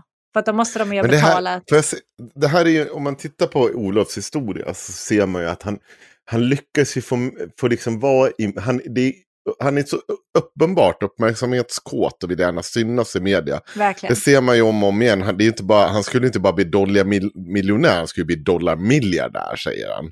Att han ska bli. Ja, till och med så pass. Ja, Mm. så att Ja. Det, det är liksom, han är ju med hur länge som helst. Och jag tror att media inte riktigt kan den här världen, utan man är så jävla kåt på eh, att man ser en 17-åring som är så uppkäftig som en amerikan, driver en massa företag. Så vill man göra lite den här hjältereportage om den här unga entreprenören.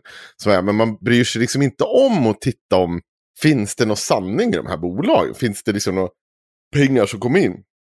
Det blir lite den här jävla IT-bubblan tjabblet, liksom man lyckas inte, man bara dras med.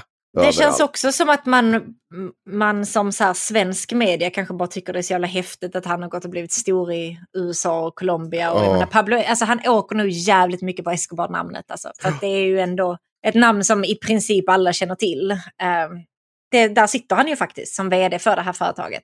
Ehm, men sen vilka, ja, hur mycket lögner han behövde dra för att komma dit, det är en del. Net, Netflix förlikade, kanske. Eller så la de bara ner stämningen. Det är oklart. De bestämde ju sen, Escobar Inc. då, för att eh, de skulle frångå den här trestegsplanen av någon konstig anledning och, och eh, ge ut telefoner. Och det är här Klarna kommer in i bilden. För att Escobar Inc. skulle då släppa en telefon som heter Escobar Fold. Ni vet de här viktelefonerna när det var Mm. stort. Eh, Mm. När det först blew up liksom. Sen insåg alla att vad fan ska jag ha en jävla viktelefon för? Och sen blev det inte så himla stort. Men de sålde ju de här telefonerna då. Och eh, det var i princip inga som fick sina telefoner. En massa IT-reviewers på YouTube bland annat eh, började säga det i sina kanaler att fan jag beställde en sån liksom, jag har inte, jag har inte fått den. Och sen helt plötsligt hade de fått den. Men de i sociala medier kopplat till IT som gick ut och sa att det här har jag beställt men inte fått. Det var också de enda som fick hem telefoner. Mm. För det kom inte till någon annan. Eh, och detta här var ju anledningen till att eh, Klarna stoppade alla betalningar till Escobar Inc. Ska vi säga så att de här telefonerna var billiga också? De var Vi- mycket vi- vi- billigare. Ja. Vi, vi lämnar telefonerna Ja, en liten stund, ja. men i alla fall. eh, Klarna fick ju stoppa betalningarna. Det går inte att ha så längre. Och sen så började då det här bråket fram och tillbaka där eh, Klarna vill att de liksom betalar tillbaka pengarna så att Klarna kan betala tillbaka sina kunder som har beställt via dem. För Klarna har ju någon sån här eh, säkerhet när man handlar via dem. Eh, medan Escobar Inc menar på att ni har stulit våra pengar. Det är folk som har betalat in till er pengar som skulle ha kommit till oss som ni inte har gett oss. Så att och de båda två bara stämmer varandra för de här jävla pengarna helt enkelt. Eh, Mm. Men alltså Klarna gjorde ju rätt som stoppade. Det var i princip inga telefoner som kom fram. I verkliga livet. I Escobar Inc-livet så kom alla telefoner fram. Alla telefoner som var betalade för. Eh, och då säger de tydligen att det är många som har gjort beställningar men inte har betalt. Och de har ju inte fått telefoner. Men hur ofta kan man göra beställningar på en hemsida och inte betala? Alltså antingen så gör du ju det via ett företag som till exempel Klarna där du får det på faktura senare eller du vet så här, betala i köp nu, betala i nästa månad eller whatever, bla bla bla. Mm. Dela upp det ju- betalningen, bli fistad. Ja, men precis. Men det är ju via sådana företag som i så fall sen skulle sköta det. Men då kommer ju ändå pengarna till företaget som faktiskt säljer produkten. Det är väl väldigt sällan man kan gå in på, om ens någonsin, du kan gå in på ett faktiskt företags hemsida och beställa en produkt utan att betala. Och de sen ska skicka den till dig och du ska kunna betala efteråt. Eller jag vet inte riktigt hur, Nej, så funkar det hur det där går ihop. Det där, det där är ju inte, inte sanning överhuvudtaget. Men de här telefonerna då som Henrik var inne på, eh, det är eh, Samsung-telefoner. Det är Samsung Galaxy Fold. Eh, och det är inte ens så här det är liknande eller det är beställt från samma, det är beställt från samma tillverkare fast med andra bla bla bla bla bla. Nej, nej, det är exakt Samsung Galaxy Fold med ett guldigt klistermärke på. Perfekt. Tar du av det guldiga klistermärket, vad står det under det? Tror ni? Samsung. Jajamän att det står. Och så är det helt enkelt. Och, De bara eh, paketerar om dem. I, de bara också paketerar lagt om i, i ett annat paket också har de lagt dem. Ja, precis. De har ju lagt Mm. in någon typ av guldpläterad Escobar-logga, cool Ja, sak. och det var ju liksom. också någon youtuber som upptäckte att han började pilla lite på det där. För att han tyckte att vad fan är det här? Det är ju Ja. Men det var ju en, det Ja. var ju en youtuber, eh, Ja. vi, kan, vi kan länka till det i avsnittsbeskrivningen, den, den eh, Marquez Brownlee heter han, som först outade detta, att eh, du kan ju bara skala av klistermärket så är det Samsung Galaxy Fold. Också problemet att det var, den var ju typ, vad var det, halva, inte ens halva pris. Inte ens halva priset. Jag tror Nej. man köper, jag tror att det var så att man köpte en Samsung Galaxy Fold för 1800 dollar. 18 000, medan- nej. Mm, Inte jo. 1800, var det så mycket? 1800 dollar är en, lite, alltså det blir, växelkursen är inte riktigt 10 men det Mm. blir ju typ så här eh, 15 000 spänn eller någonting. Alltså de var, Ja. eller kanske lite mindre, men de var svindyra. Mm. Samsung Galaxy Fold, när de var nya då. Ehm, och de här Escobar Fold eh, köpte du för 350 dollar. Mm. Oj. Så det är en jävla prisskillnad. Eh, men detta har då Olof så vackert förklarat att eh, det fanns en första upplaga av Samsung Galaxy Fold som hade eh, någon typ av eh, skärmskydd över skärmen som folk trodde var ett skärmskydd, men det var inget skärmskydd, så folk skalade tillbaka det och då gick skärmen sönder. Det var många av de telefonerna som returnerades och då gäller inte garantin längre om man säljer en sådan. Så de låg i ett restlager någonstans i Asien. Där Escobar Inc sen köpte upp alla de här telefonerna svinbilligt. Som ett slags ÖoB, säger han. Mm. Den fungerade som ÖoB. Mm, Det här har inte hänt. eh, för det här företaget. Eh, det jag, jag vet faktiskt inte var han skulle få tag på alla de här telefonerna ifrån. Alltså jag Mm. tror ju att han har, eller de, jag vet inte hur många involverade i Escobar Inc det är. Daniel var ju in, involverad vid den här tiden. Han får ju sen sparken och blir stämd som eh, skylleåsna för hela den här telefongrejen. Men det stoppar ju inte Olof för att sen sitta och skryta om det i intervjuer. Men jag tror att de har köpt Samsung Galaxy Folds. Bara köpt dem till fullpris för alla de här 1800 dollar. Sålt dem, inte skickat dem, ni vet som i riktig scam-anda. Eh, och sen bara skickat det till dem som faktiskt intervjuar. Eh, Jag tror, inte att, lite... man- men vet du vad, jag, jag tror inte ens man har, jag tror att man har köpt in dem vart efter man har behövt skicka iväg någon. Ja, förmodligen. Ja. Förmodligen efterhand som du har behövt skicka ut dem till de här Mm. youtubersarna till exempel. För att de faktiskt ska reviewa och bla bla bla. bla, bla. Eh, men det känns ju verkligen som den mest öppna och så här tvätt, tvättäkta scammen. Som, Det är så konstigt också, för de har ju... De försöker ju liksom bygga ett riktigt varumärke. ja, Eh, och det här är en så fruktansvärt korkad grej att göra då. det känns verkligen som att de supermycket frångår det här trestegsplanen som de hade. Det, Ja. Ditt märke måste ju vara värt någonting om du ska kunna licensiera ut det. Och folk måste ju vilja förknippas med det. Och Ja, gör inte man då bara att du är en... en mobilskojare. Nej, men det är förmodligen därför som eh, den här skylleåsnan har fått gå sen. Eh, och nu blir stämd. Eh, ja, men om jag inte äger det här ordet nu så kommer jag skämmas så himla mycket. För jag glömde Det är ett bra ord. vad det hette. Så att, alltså, eh, anledningen också till att Klarna skulle ha stoppat betalningarna är det, I verkliga livet så vet vi varför det är. Det är för att ingen fick fram telefonerna, för att det är en skam. Vi vet att det är det i verkliga livet. I Escobar-livet så är det inte så. I Escobar-livet så är det på grund av diskriminering. Och nu ska ni få höra varför. De gjorde reklamer för de här Escobar Fold. Sök på dem, sök på dem på YouTube om ni vill. Det är en riktig... Det är, vad, är- vad är det för reklamer, Henrik?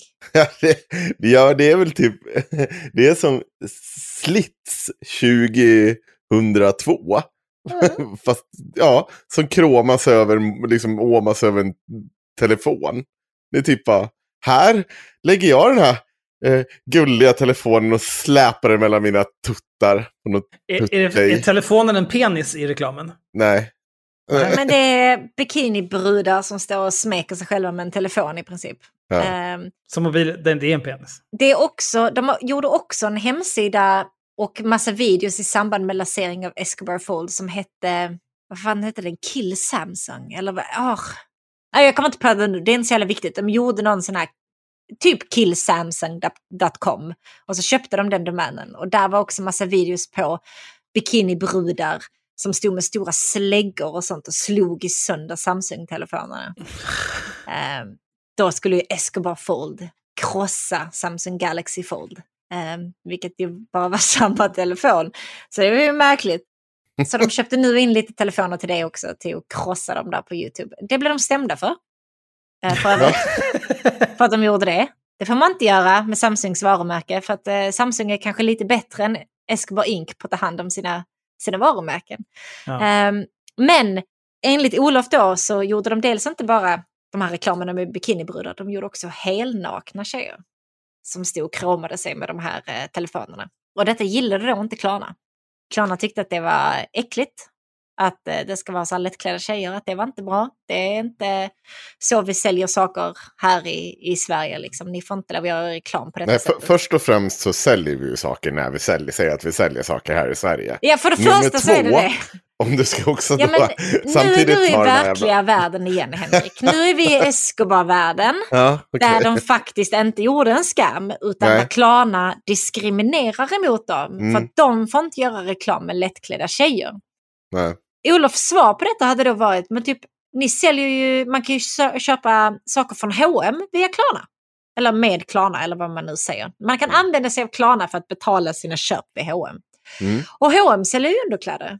Ehm, och de har ju bilder på tjejer i underkläder. Mm. Varför får inte vi ha det? Det här är ju diskriminering. Fatta att göra sig så jävla pantad. Eh, Klarnas enkla svar var helt enkelt ja, för att de säljer underkläder. Ni säljer inte underkläder. Nej. Varför det är rimligt att H&M har bilder på underkläder eh, i sin reklam. Det, här, det här verklighetshoppandet mellan riktiga världen och Olofs lilla påhittade värld är... Sen är också jävligt oklar, någonting jag skulle kanske vilja spekulera i lite grann, hur involverad Roberto är i vad som händer med Escobar Inc. För jag tror inte att han hade sett så positivt på smutsen Olof drar Escobar-namnet igenom. Jag tror, ja, nej, eh, det beror ju på vad de har för inställning båda två. Är, är, man i, för att det är ju uppenbart här att man går ganska ett längf engagerar sig i att sälja de här telefonerna och vet att det bara är ett bedrägeri. Alltså det här är ju ingenting som Olof inte vet om. Han vet om att han, han det, det finns ingen affärsmodell i världen som går ihop med att man köper in mobiltelefoner för 10 000 och sen säljer dem för 3 000. Va, liksom, det funkar inte. Så han vet ju att det här, nu ska han försöka tömma så många människor som möjligt på pengar. Ja. Ja, och genom att bara skicka ut så här enkelt. Så Där, men då är det frågan, är, liksom är vad heter Roberto inblandad i det? Och det får man ju, han är ju en del av det här företaget. Så man får ju anta att han är inblandad. Man kan ju inte börja med att anta att han är inte inblandad. För det, är ju, det här är ju inte ett företag som sitter i något stort komplex med hundratals anställda. Det är ett företag som finns på papper mellan eh, honom och Roberto. Och sen fixar de de här grejerna. Han är förmodligen en riktig jävla mover and shaker. Olof, han kan ju babbla in i döddagar. Och det är inte sällan så att de här människorna som är sådana här tokmytomaner, de hittar ju sätt att vara lite överallt. Alltså jag, jag vet jag tror jag tagit upp det här. Hade en sån där vän i min närhet. En av mina närmsta vänner, Rickard eh, och jag. När han pluggade i Västerås så var jag jämt där på helgerna. Jag liksom var aldrig ute i Avesta. Jag var alltid i Västerås och var full med Rickard. Och liksom bortom förstånd. Eh, och han hade en granne som gick på ingenjörlinjen med Rickard. Eh, som, som bara, han ljög jämt. Det var om allt. Han kunde allt och han var ett Ja. geni. Han var ju så bra. Han, han hade gjort alla, han hade träffat alla, han kände alla. Han var liksom så här. Men han babblade ju liksom hela jävla tiden. Och han var så... Sen liksom Rickard berättade ju så här, typ när, när de satt på och hade sina lektioner. Får man kalla det lektioner eller vad är det? Ja, om, om det var lektioner de hade så är det väl Ja, jag vet inte. Han, de satt där och gjorde olika grejer. Då, då kunde, han kunde ju knappt läsa, karln. Han var liksom så han var- Vad han gjorde på den här ingenjörslinjen var väldigt oklart. Men han har liksom nej, snackats dit på något sätt. Ska bli en sjö. Jag vet inte vad det blev av honom idag. Eh, jag skulle jättegärna vilja veta. Men, men, du vet, det, det, det, men det hände ju fortfarande saker runt honom hela tiden. Det var ju kul att ha med honom. För att det babblades ju i ett. Och han var ju Ja. med hur ofta som helst och liksom satt och snackade med oss. Man, man lät det ju vara, för man blir ju sådär med de där typen av människor. Att, ja, ja, ja, nu kommer han här igen och, och berättar om hur han räddade isbjörnarna från Titanic. Ja, det är alltid kul att lyssna på det i en kvart. Vad fan. så, så länge det är liksom harmlöst, då är det Ja. inga problem. Men nu är det någon som helt plötsligt har tagit den där superkraften att du kan ljuga från att du vaknar tills att du går och lägger dig. Och börjar liksom ja, blåsa folk på pengar. Då blir det, då är det inte så jävla harmlöst Ja, alltså just det här himla, himla blåsandet alltså, det blir... Alltså jag, tycker, jag, tycker, jag måste ändå säga att jag är imponerad över att han, att han står där han är idag. Alltså Mm. det är ändå, alltså trots att han har ljugit sig fram hela vägen, så står han ju ändå nu som vd för Escobar Inc. Liksom. Men vad Eh. betyder det? det för, för egentligen Det betyder oklart. det bara att de har reggat ett varumärke. De verkar ju inte kunna göra någonting med det där varumärket. Nej, alltså Det- vad, jag vet inte om de... Han säger ju själv att de är i steg tre, att licensiera ut eh, de här varumärkena. Men eh, till vad? Ja. Det enda Ja, som inte skulle... till Netflix i alla fall. Nej, inte till Netflix i alla fall, för den stämningen lades ju ner. Alltså, jag vet inte... Och jag är inte helt, vet du vad, jag är inte helt övertygad om att du bara kan licensiera ut ett sånt. Alltså om, om du ska göra en dokumentär eller göra en spelfilm om pub, alltså så här, Ja. jag är inte helt övertygad om att det funkar så jävla enkelt. Alltså jag vet att trademarks i USA är jävligt besvärliga. Ehm, Ja. Och ska man, ska man behålla den, det är uppbyggt på ett sätt så att du i princip måste stämma för allt.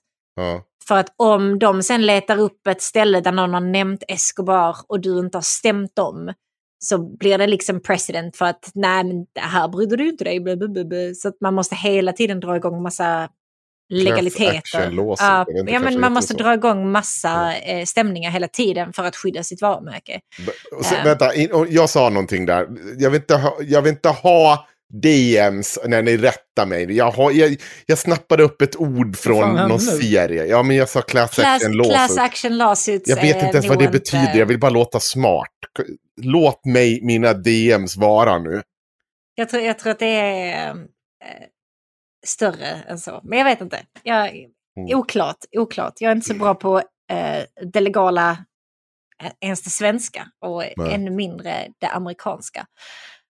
Vi fortsätter, vad, vad var vi nu innan? Eh, Olof has arrived, helt enkelt. Nu har vi kommit fram hit. Han har arbetat med Escobar ett tag, han har eh, gjort alla de här sakerna. Vad gör han idag då? Sitter på stränder i Marbella. Enligt så här videos han lägger upp på Twitter till exempel. Eller i Instagram eller TikTok när han inte är avstängd därifrån. För det är han ganska ofta. Eh, TikTok nu senast för att han eh, uppmanade små grabbar, en 16-åring, att köpa sex. Mm. För att alla tjejer är horor. Och de förtjänar det i princip. Det, han är väldigt misogyn. Ehm, men också, han har börjat synas mer och mer i olika YouTube-sammanhang. Han har nu en egen YouTube-kanal eh, där han har lagt upp en video där han eh, då ska presentera bevis för vissa, vissa saker som eh, folk anklagar honom att ha ljugit för. De här bevisen som, som han visar, vi kan gå igenom dem i, eh, i nästa avsnitt om Olof helt enkelt, där vi kanske går lite mer bort från den här bakgrundsrecapen och går lite mer in på the hard facts så att säga. Men eh, det är lite, lite visitkort, lite papper och så vidare som han visar upp som då skulle styrka vissa delar av hans historia. Oklart om så är fallet. Han verkar ju försöka bygga ett eget varumärke väldigt mycket nu. Han verkar, du var inne på det innan, att han verkar vilja ha uppmärksamhet supermycket. Ja. Och han har ju fått ett litet uppsving då, alltså i, äh, i förra hösten.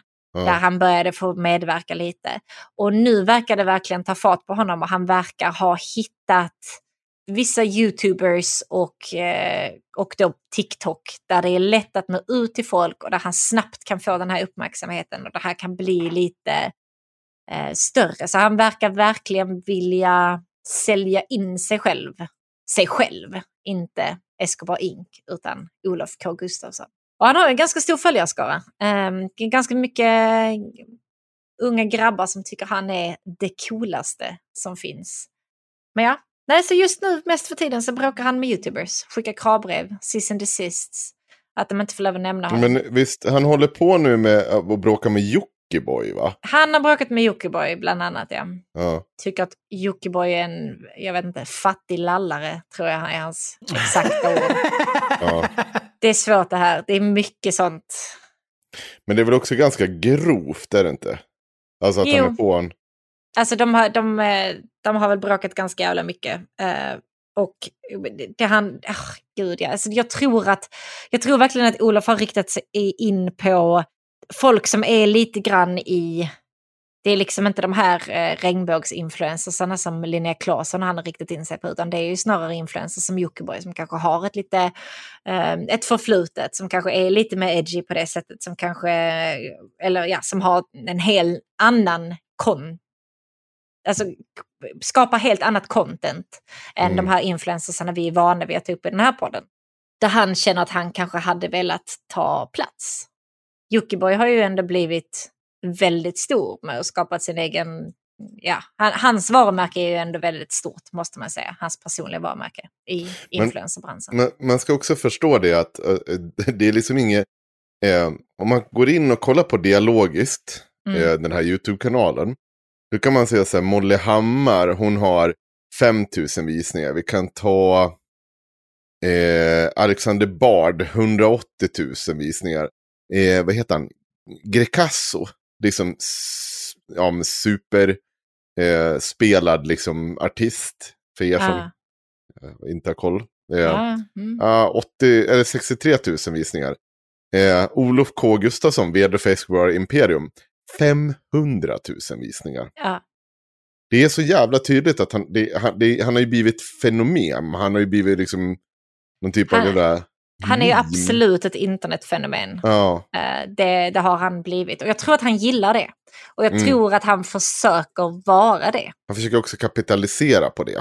Ja. Och det här är alltid intressant. Jag tror inte att det går i slutändan att kapital... Eller det, det är klart det går. Men det blir ju också... så- Det, en sån här människor klarar aldrig av att göra det. För det blir alltid kris, kaos och liksom eh, allt runt omkring dem. Där. För det här är ju inte en människa som är normal på en fläck. Innan. Det är, som- det är inte... Han är ju sjuk i huvudet. Och det så, Det känns också inte som att han riktigt eh, eh, faktiskt hade vetat av vad han skulle göra med det. För att alltså, han slår mig inte som en hårt arbetande individ. Eh, utan han snackar liksom. Det är Mm. vad han gör och det gör han väl bra. Alltså, det måste man ju ändå ge honom. Men jag har väldigt svårt att se honom som någon sån här företagsam som kan, som du säger, kapitalisera på den här uppmärksamheten han får. Nej men vet du vad, jag, det tror jag att du har fel. Det håller jag nog inte med. Jag kan nog se honom som, även om det är, lite olika definitioner vad som är hårt arbete, men jag tror att han kan liksom sitta i möte efter möte efter möte, liksom gagga sig igenom, liksom bara babbla av sina visioner, liksom, till och med kanske till och med få loss en del eh, cash lite här och där. Problemet är bara att sådana här människor aldrig kan riktigt följa upp det. Det blir ju liksom aldrig klart någonting. Det blir bara nya cirkusar för att täcka upp för gamla cirkusar. Och det blir bara mer och mer kaos. Och det liksom alltid snurrar på. Till slut snurrar det på att någon står där med en knytnäve i plyte på det. För att du liksom har lämnat liksom folk i, ja, Ja, men det var, det var lite det jag menade. Att han kanske Ja. kan börja dra igång lite saker och snacka. Liksom. Eh, kanske till och med snacka med rätt människor i någon Ja. bemärkelse. Men att det liksom inte kommer bli mer sen. Det kommer inte... Nej, han, kanske, ja. han kanske snackar med programmerare till det här mobilspelet men det börjar inte kodas någonting. Alltså, liksom. det är inget, man kan ju bli rik på att vara kriminell på olika sätt. Det är inga eh, konstigheter. Ja. Det är bara att kolla på de här jävla människorna som liksom drog igång det här jävla låneskimen. Berättade inte jag dem? De här som var med i Kalla fakta. Som, Jag tror du gjorde det. ja. som liksom eh, gick och tog ut lån åt eh, någon liksom kriminella nere i, i Monaco. Som Ja. gick in och tog ut de här pengarna på kasino och grejer. Och så liksom höll det bara på sådär. Om, om, det är klart att det går att lura folk på pengar om man vill. Men i slutändan brukar det tendera till att lagen kommer fatt. Lex Pablo Escobar för fan. Mm. Var det polisen som sköt Pablo Escobar? Jag vet inte. Eller var det bara någon arg? Nej, jag kan kolla. Whatever. Då. Hur dog pa... eh, Det är så himla sjukt att du googlar på svenska. men vadå? Ska, Det skulle, det skulle aldrig falla mig in att googla på svenska. Nej, jag håller med faktiskt. Om det inte är så att man vet att resultatet kommer komma från typ så här SCB eller någonting. Ah. men vadå? Det det, han är ju superkänd för fan. Är väl liksom, Ja, ja, nej, men jag tyckte, jag tyckte ändå att det var roligt. Jag vet Man inte. vill inte ha svenska sökresultat, det är så jävla smutsigt. Det, men det har faktiskt blivit ett problem för mig, för jag, är, jag kan typ inte få ut svenska sökresultat just nu. Så om jag söker på någonting som typ heter samma eller liknande på svenska på engelska så kan jag aldrig hitta vad jag söker, för jag vill ha den svenska. han var alla mina skjuten är tydligen. Ja, jag Mm. vet att han blev skjuten, men jag vet inte Ja. vem som gjorde det. Skitsamma, det är ju inte relevant för det här. Eh, Olof i alla fall, det här har väl varit en, eh, en liten överblick. Var han startade och hur han kom dit han är idag. Det finns så himla mycket mer saker han har gjort på, på vägen. Bland Mm. annat eh, försökt avsätta Donald Trump, till exempel. Som man gör. Enkelt, inga problem. Eh, först var ett väldigt fan av Donald Trump eh, och skulle göra affärer med honom. Det finns en story om det också. Sen blev de ovänner. Om det var på grund av sagda affärer? Absolut att det var. Eh, så sen skulle han då avsätta Donald Trump. Från vad? Presidentskapet. Ja, absolut. Absolut. Ja. Mm. Det var en del pengar i Det rörelse är så där. små lögner. Det är så otroligt små lögner. Ja. Ja, men också på Henrik som, Henrik som är väldigt eh, in with the kids och eh, alla, alla sociala medier nu. Du kan ju få lov att titta lite då i nästa eh, avsnitt vad du tycker om hans Twitter-siffror. Det skulle vara... Du är väl ändå residential Twitter-proffs, är du inte det? Jo, det är... Fan heter Det är fan inte jag i alla fall. Nej, men du ska, behöver inte kika in det nu. Jag kan ge dig siffrorna till nästa gång. Får du Mm. reagera lite på det. Ta en Men- kikis. Men det finns väldigt mycket mer att säga om Olof. Det finns väldigt mycket... Jag hade gärna gått in och läst lite mer bitar av de här dokumenten. Jag hade gärna eh, bemött de här sakerna som Olof säger i sin egen video. Men också ta upp lite mer bara ra, alltså, det är saker som han säger som bara är så lätta att motbevisa. Det är liksom en googling bort. Han säger alltid bara du kan googla det, du kan googla det, som att det är något stöd. Han har också en han har i de första videorna, eller så, när, han, när han börjar få den här famen så bär han ju ofta Rolex, Axel. Eh, Så jag känner att det här borde bli en varningsklocka för dig. Eh, Men också nu behöver han liksom inte använda den längre. Han tycker att det är, bara tattare som bär Rolex. Ja. Nej, men det är absolut. Jag Ja. vet inte. Vi, vi får väl se. Vi får se hur, hur den här sagan går. Men hur, hur är det så här? Vi måste ju säga, har han det här jävla privatplanet? Han verkar ju ha en Rolls Royce som han åker i. Det är ganska mycket bilar som han åker i. Eh, Ja. Fram och tillbaka sådär. Ja. Och så är det någon typ av kvinna han står och kramas med hela tiden. Han är ju gift, säger han. Eh, Okej, ja. För det är väl nytt va? Eh, sen något år tillbaka. Ja. De har ett barn också. Skaffa barn med en skorpion. Ja. Jättebra. Om, om hon ens är det. Vänta, vet. har, har han suttit med Alexander Bard och babblar nu också? Jajamän. Ja, Alexander Bard, han är verkligen, han, han är verkligen så här, vad är han, poddvärldens motsvarighet på en räka nu verkligen. Bara går och sliskar i sig bottenslam överallt. det är, det finns, äh, kan jag få vara med och synas i din YouTube-kanal? Men alltså han, ja, alltså det, det, är så, det finns så himla mycket på honom. Alltså han har ju verkligen fått det här uppsvinget nu. Det finns ju hur mycket timmar med så TikTok-lives som helst där han bara sitter och beter Ja. sig så jävla illa. Ja, han hade väl också, var, var han inte på någon jävla småbarn och försökte ragga också? Ja, han har ju tänkte försökt jag- ragga på lite minderåriga tjejer. Och Ja. så försökte han ju då få den här minderåriga killen att köpa sex. Eh, ryska horor ska det Jag vara skulle tydligen. för de berätta lite de om det bästa. kanske. Nej, det är väl inte jättemycket att säga om det. Han, eh, det går inte så bra för honom med det. Det Nej. får man inte lov att göra. Då blir det, Men- då blir ja. det illa, helt Men enkelt. bor han i USA nu? För han verkar ju vara i Sverige en hel del. Alltså enligt, enligt han själv så bor han i Beverly Hills. Just Ja. nu eh, är han i Marbella. Ja. Eh, men, eller säger han, jag vet inte. Han sa att han var i Marbella och la upp en video på att det var en strand bakom honom. Sen Ja. om det är Marbella, det kan, kan inte jag avgöra. Alltså jag tror inte han råkade mer i blåsväder för det här eh, med att han uppmanade till sexköp mer än att, att hans eh, TikTok-konto stängdes av. Han startade ett nytt sen. Ja. Så det var inget problem. Men ja. Men det, de snackar med, eller ja, han håller på att bråka med massa unga svenska rappare och youtubers och håller på. Och det, är, ah, det är så himla mycket att gräva i. Det är så mycket skit han säger. Ge pengar till höger och vänster. Det här som Axel sa i början att han hade Hans monopolpengar som han delar ut. gett pengar till, till den här lokal. Eh, det har han ju gjort ett par gånger typ i sina TikTok-lives. Att han eh, har liksom typ små tävlingar och så swishar han folk pengar. Bara ja, sådär. i alla fall. Det, man ser ett utsuddat nummer och så ser man som om han har skickat pengar. Hur Eh, mycket och- swishar han då? Ja, fast det är frågan om det här är ditkluddat 10 000 kronor eller 9 900 kronor här. Uh, nu, den senaste Swish-omgången var väl att han skickade 100 spänn eller så till ganska många, och sen, eller 1000 spänn kanske. Och sen så skickade han då 10 000 till någon. Ja, Eller så. Ja, nej, men det är avdragsgillt. Det är inga konstigheter. ja är, är du nöjd eller? Eh, Ja, alltså det var, ja, visst. Eh, Detta är början på, eh, på vem man är. Nu har vi en Mm. bra grund. Och fortsättningen kommer du få höra om du blir, vadå? Hallå? Jag orkar, jag är för trött. Bli Patrons horungar. ja, i del två Alltså, kommer jag, vi jag har gå in... precis suttit och läst Exit Surveys och blivit förbannad för att folk är så jävla förståndshandikappade att jag vill ta livet av mig. Ja. Okej. Verkar oklart huruvida pengar dras för systerpoddar under sommaren, avvaktar tills vidare. Idiot. Sommarkatterna är inte i min smak, återkommer i höst. Idiot. Lyssna inte då. Alltså vad är problemet? Folk är så jävla dumma i huvudet så att jag fan orkar inte leva när jag ser den här korkade skiten. Men det är fortfarande nollsummespel som jag ser det. Vi ligger väl typ på samma.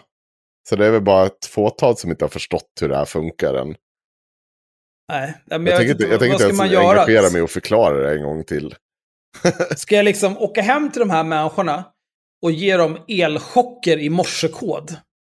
Och förmedla budskapet på så vis? Eller det funkar ju uppenbarligen inte att skriva en post exakt vad det är som handlar om. För att det är de för efterblivna för att begripa. Det är ju helt sinnessjukt. Det är typ ingen som kan eh, läsa morsekod heller, så jag känner inte att det hade varit en bra grej. Nej. Ja, så här kommer det i alla fall vara. Eh, eh, nu tänker jag förklara till Vi- den tänkande delen av publiken.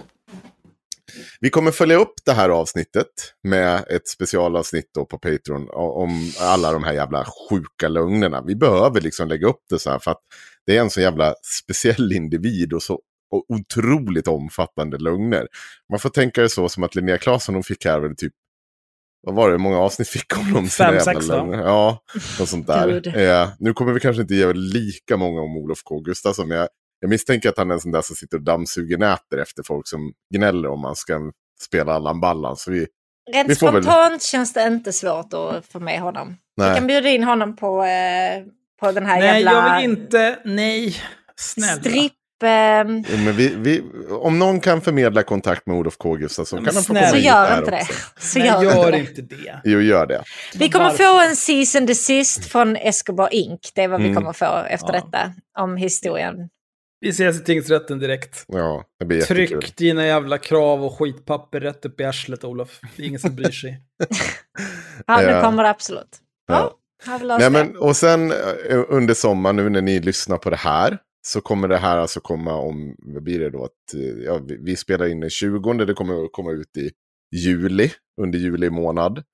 Eh, och eh, det är de avsnitten som ni betalar för, inte sommarkatterna som ligger bakom Patreon. Vi har sagt vid ett tillfälle att ett avsnitt kanske vi släpper publikt. Vi har inte ens bestämt om vi ska ta det betalt för det. Men vi har sagt ett. Och vet ni vad? Här ska ni få ett tips. Om ni är så jävla sura över att vi inte vill betala ett avsnitt för det content de kommer släppa. Då kan ni sätta en eh, limit på tre avsnitt. Nej, för då kommer ni bara betala för oss. Eller så tar ni era liv. Men det får man inte säga i det här jävla Nej, landet nu längre. är för det då efter åker man dit första för, maj. Ja, då åker man dit för Det olaga hot. tror Så jag inte. sånt sa vi före Nej, men det första där är maj. för Men nu är vi generellt. mogna det, och Nej, men det är för generellt. Det går inte. Nej, okej. Det, det är tiotusentals människor som lyssnar. Det är, det är helt Mm. obegripligt hur... Jag, ta era liv, gör det. Unna er. Det är för varmt för att leva ändå. Det är för varmt för att leva, det är jävligt sant. Så det kommer komma. Vi kommer också som sagt, eh, ni kommer få höra andra grejer nu när vi sitter på semester. Jag kommer sitta i min båt. Det kommer nog Axel och Sanna göra till slut båten, också. alltså. Alltså ja, för nu, nu, detta skulle ju vara ett Patreon-avsnitt innan vi halvvägs genom inspelningen bestämde att det inte skulle vara ett Patreon-avsnitt. Så ni har missat vårt försnack. Det är det här mysiga försnacket vi har. Och vi säger, eller jag säger ju också i början av avsnittet att det är välkomna till det 58 Patreon-avsnittet. Det är Ja. en lögn, Ja, tydligen. det är det inte. Det är Eh, inte- men eh, vad var det jag tänkte säga också? Jag, för jag ville verkligen småsnacka om just din båt, Henrik. För du var så himla stolt av den. Men varför är den så ful? Oj, Jag väntar mig värsta lyxbåten som du skulle ha så här lite eh, kuk sova i och sånt. Det ser bara ut som en helt... Jag vet inte, var ska du sova? Hur ska du få plats där inne? är du, du, vilken jävla kuk du är. Vilken riktigt liten jävla Svara kuk på är. frågan då. Hundsnopp är vad du är. Ja, Du är en riktigt jag, jag rosa liten hundsnopp. det är du ganska är. säker på att eh, vi är några som har kom- kommit överens om att det är du som är hundsnoppen. Mm. Men eh, Det, är det var bra, nu fick vi in lite båt. Men Jag, jag, Henrik-snopp-snack jag, ska, för, också. jag, ska för, jag ska förklara, det är, det är en båt från 70-talet. För om ni inte visste det. Men var ska du sova? Ja, men det, jag kan sova. Det, det, jag kan ligga raklång på golvet. Alltså det är bara att lägga upp en madrass. Men jag Aha. kan också bygga ut där det går. Två personer Okej. kan sova där inne. Men tanken är att när man ska ta med sig barnen så slår man upp, åker man till en ö. Slår man upp ett tält åt barnen så får de ligga där inne. Och så kan man själv ligga på båten. Eller vice versa. Det är inga problem. Och sen är det ju ett sånt, det är ju ett tak. Varför sitter vi och pratar? Det här är så konstigt. Ja, Ja, men jag bara var helt, jag hade en helt annan bild i mitt huvud när du sa att ni skulle åka ut och sova på båten. ja men det går. så- Det är inga problem. Ja, Och sen, nej. Sen är det så här, man kan så här vika upp eh, stolarna som du sitter och kör på där. Så då blir det liksom som helt plant golv. Alltså jag kan ligga på golvet raklång, det är över två meter långt. Om jag bara lägger ut en grej på golvet, då kan det fortfarande ligga någon i fören. Ja. Båten är ju fem meter lång totalt. Inne är han kanske fyra meter. Ja, Okej, ja. Så att det, det finns, eller ja, lite till till och med. Nej, den är nästan fem meter. Fyra och en halv, säger vi. ja. Så det, det går. Eh, Du kommer få se när du sitter i den där. För nästa gång ska du få åka med. Då lämnar vi Tim hemma med barnen. För han sitter där och ser dum ut själv. Nej tack. Jag vill helst inte åka ut och bli rånbögmördad av dig på sjön. Ja, tack, tack men nej tack. Ja. Ja. Så skippa gärna. Eh, Men absolut, det är jättebra. Vi kan ta med oss alla vi känner här istället. Så kanske. Ja. Till alla som har lyssnat på det, jag hoppas ni har en supertrevlig sommar. För det hoppas jag att vi har också. Jag Eh, med. Och ehm, så kommer vi tillbaka med lite mer aktuella och ämnen i eh, augusti igen. Kommer behöva spela in en jingle till typ Sommarkatterna. Har jag Så fått... har det, börjat. det här avsnittet betalar du inte för din dumma jävel. kan du det? Kan du den? Fy fan alltså. Det är, så här, det är lite oklart. Nej, ni har fått en så... Ni har fått en... Ni har fått en... Ni har fått en... Jag, vad, vad säger man? Det, det är fan... En... Jag vet inte. En list... Alltså det är så långt du har skrivit. Att, så långt. Det är en halv det är så sinnessjukt att det ska vara de så här. inte betalar. Är, man, man tappar ju hoppet om mänskligheten när folk är så här jävla hjärndöda. Ja, det är skönt att de har slutat vara patrons nu. Good riddance, dra åt helvete. ja, precis. Och, och vi, än en gång, jag vill bara på det så här, Vi tog in semestervikarier för att vi ville att ni skulle ha content under hela sommaren. Vi vet att det är många av er som firar semester hemma. Vi vet att ni kanske vill ha det till, ja, gud vet vad. Eh, och då tänkte vi så här, men vi kanske inte pallar, vi måste få ha vår semester i lugn och ro också. Det bara gnälls. Men, Lyssna inte bara under den månaden då. Det är superkonstigt. Nej, det är helt otroligt. Så, alltså, några av de här kommentarerna också är så jävla efterblivna. Jaha. Ska jag fan läsa upp och skamma de här jävla människorna. Alltså, vilka jävla apor. Fy fan, alltså vilket jävla, jävla slödder. Mm. Åh. Här ska vi se. Fy fan alltså. Fy fan.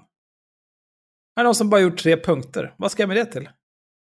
Va, Steppa upp i röven. Ja, det kan jag stoppa rätt upp i arslet. Överlag är ju det här bra, men sista inslaget med forskningsstudien var totalt jävla mörker. Jag har inte läst studien, men det känns som att det finns en agenda här. Citerar han då. Dumt, så oerhört dumt. Riktigt mycket 5G, antivax, chemtrails på hela det inslaget. Höj nivån. Och då svarar jag, vilket jävla gnäll. Jag har inte läst en enda hel studie sedan vi startade haveristerna för fyra år sedan. Och han svarar, nej det är du och Elsa Lantz. Alltså vad, vad är det här för människor? Någon annan idiot. Vilket jävla bottennapp. Under vilken mjölkpall har ni hittat det här? Jag har inget att säga och jag säger det. Hallå? Och så går det Patreon-para till det här. Och jag svarar, jag orkar inte svara på det här igen. Hänvisa mig till det föregående svaret då. Vill veta. Alltså, Vad gjorde han när du inte hänvisade till förra? ja, då slutar han vara Patreon. Ja. Fuck off. Det är förmodligen han som skrev det där korkade. Det verkar oklart om det är... Oh. Men jag, det är helt obegripligt för mig liksom. Den mängden support som, som liksom folk förväntar sig för 10 kronor. Vet ni vad jag fakturerar i timmen? Det kommer inte på fråga att 10 kronor per avsnitt är någonting som går att få någon jävla support för. Du får 15 sekunder av min tid och jag kommer be dig dra åt helvete. Herregud alltså. Du borde skaffa memo. var en annan idag som eh, skickade p... Ska jag fan läsa det också? Alltså jag blir så jävla trött. Vad är händer? Fan alltså. Men vilken forskningsstudie? Jag fattar inte ens vad vi pratar om. Det är något sommarkatterna tar upp. Jaha, jaha. Jag behöver avbryta betalningen ett tag, men fattar inte hur jag gör. Please help. Alltså, varför googlar du inte? Gör som jag gjorde när jag tog reda på hur man gör. Remove Pledge Patreon. Första resultatet är en, en lathund för hur man gör. Vem hade kunnat ana det? Alltså, Christ, alltså. Nej men det är ju verkligen. Varför ska jag behöva sitta och kompensera för andra människors inkompetens på det här viset? Alltså, det är så jävla efterblivet. Det här är fan sista gången. Nästa gång jag ser en sån här korkad fråga, då kommer jag bara radera er. jag vill bara påminna om eh, hur vi satt och sågade Sissi i förra avsnittet för att hon eh, kastade sina följare under bussen. Nu har vi... Ja, men alltså det får ju finnas gränser. Det- Jag Ja. kan inte ha det så här. Jag kan inte Nej. leva det här livet. Jag vill må bra, jag vill inte må dåligt.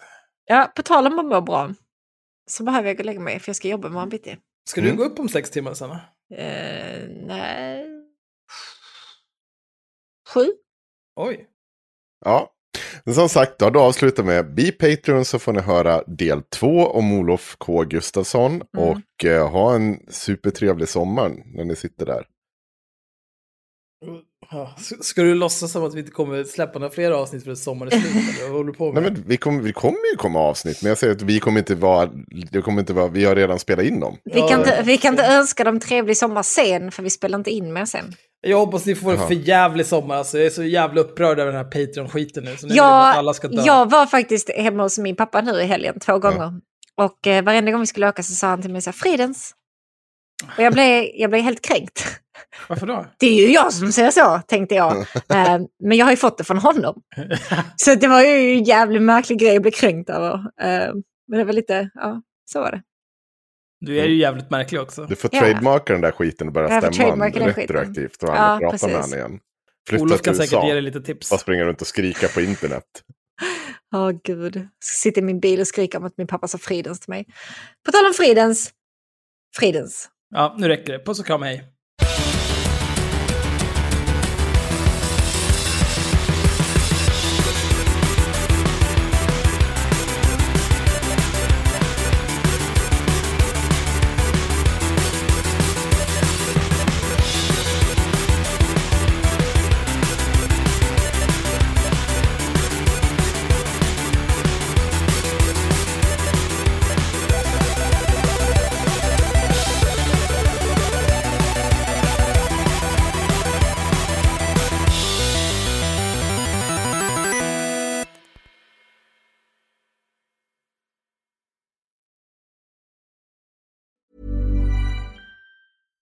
Ever catch yourself eating the same flavorless dinner three days in a row? Dreaming of something better? Well, HelloFresh is your guilt-free dream come true, baby. It's me, Kiki Palmer. Let's wake up those taste buds with hot, juicy pecan-crusted chicken or garlic butter shrimp scampi. Mm. Hello Fresh. Stop dreaming of all the delicious possibilities and dig in at HelloFresh.com. Let's get this dinner party started.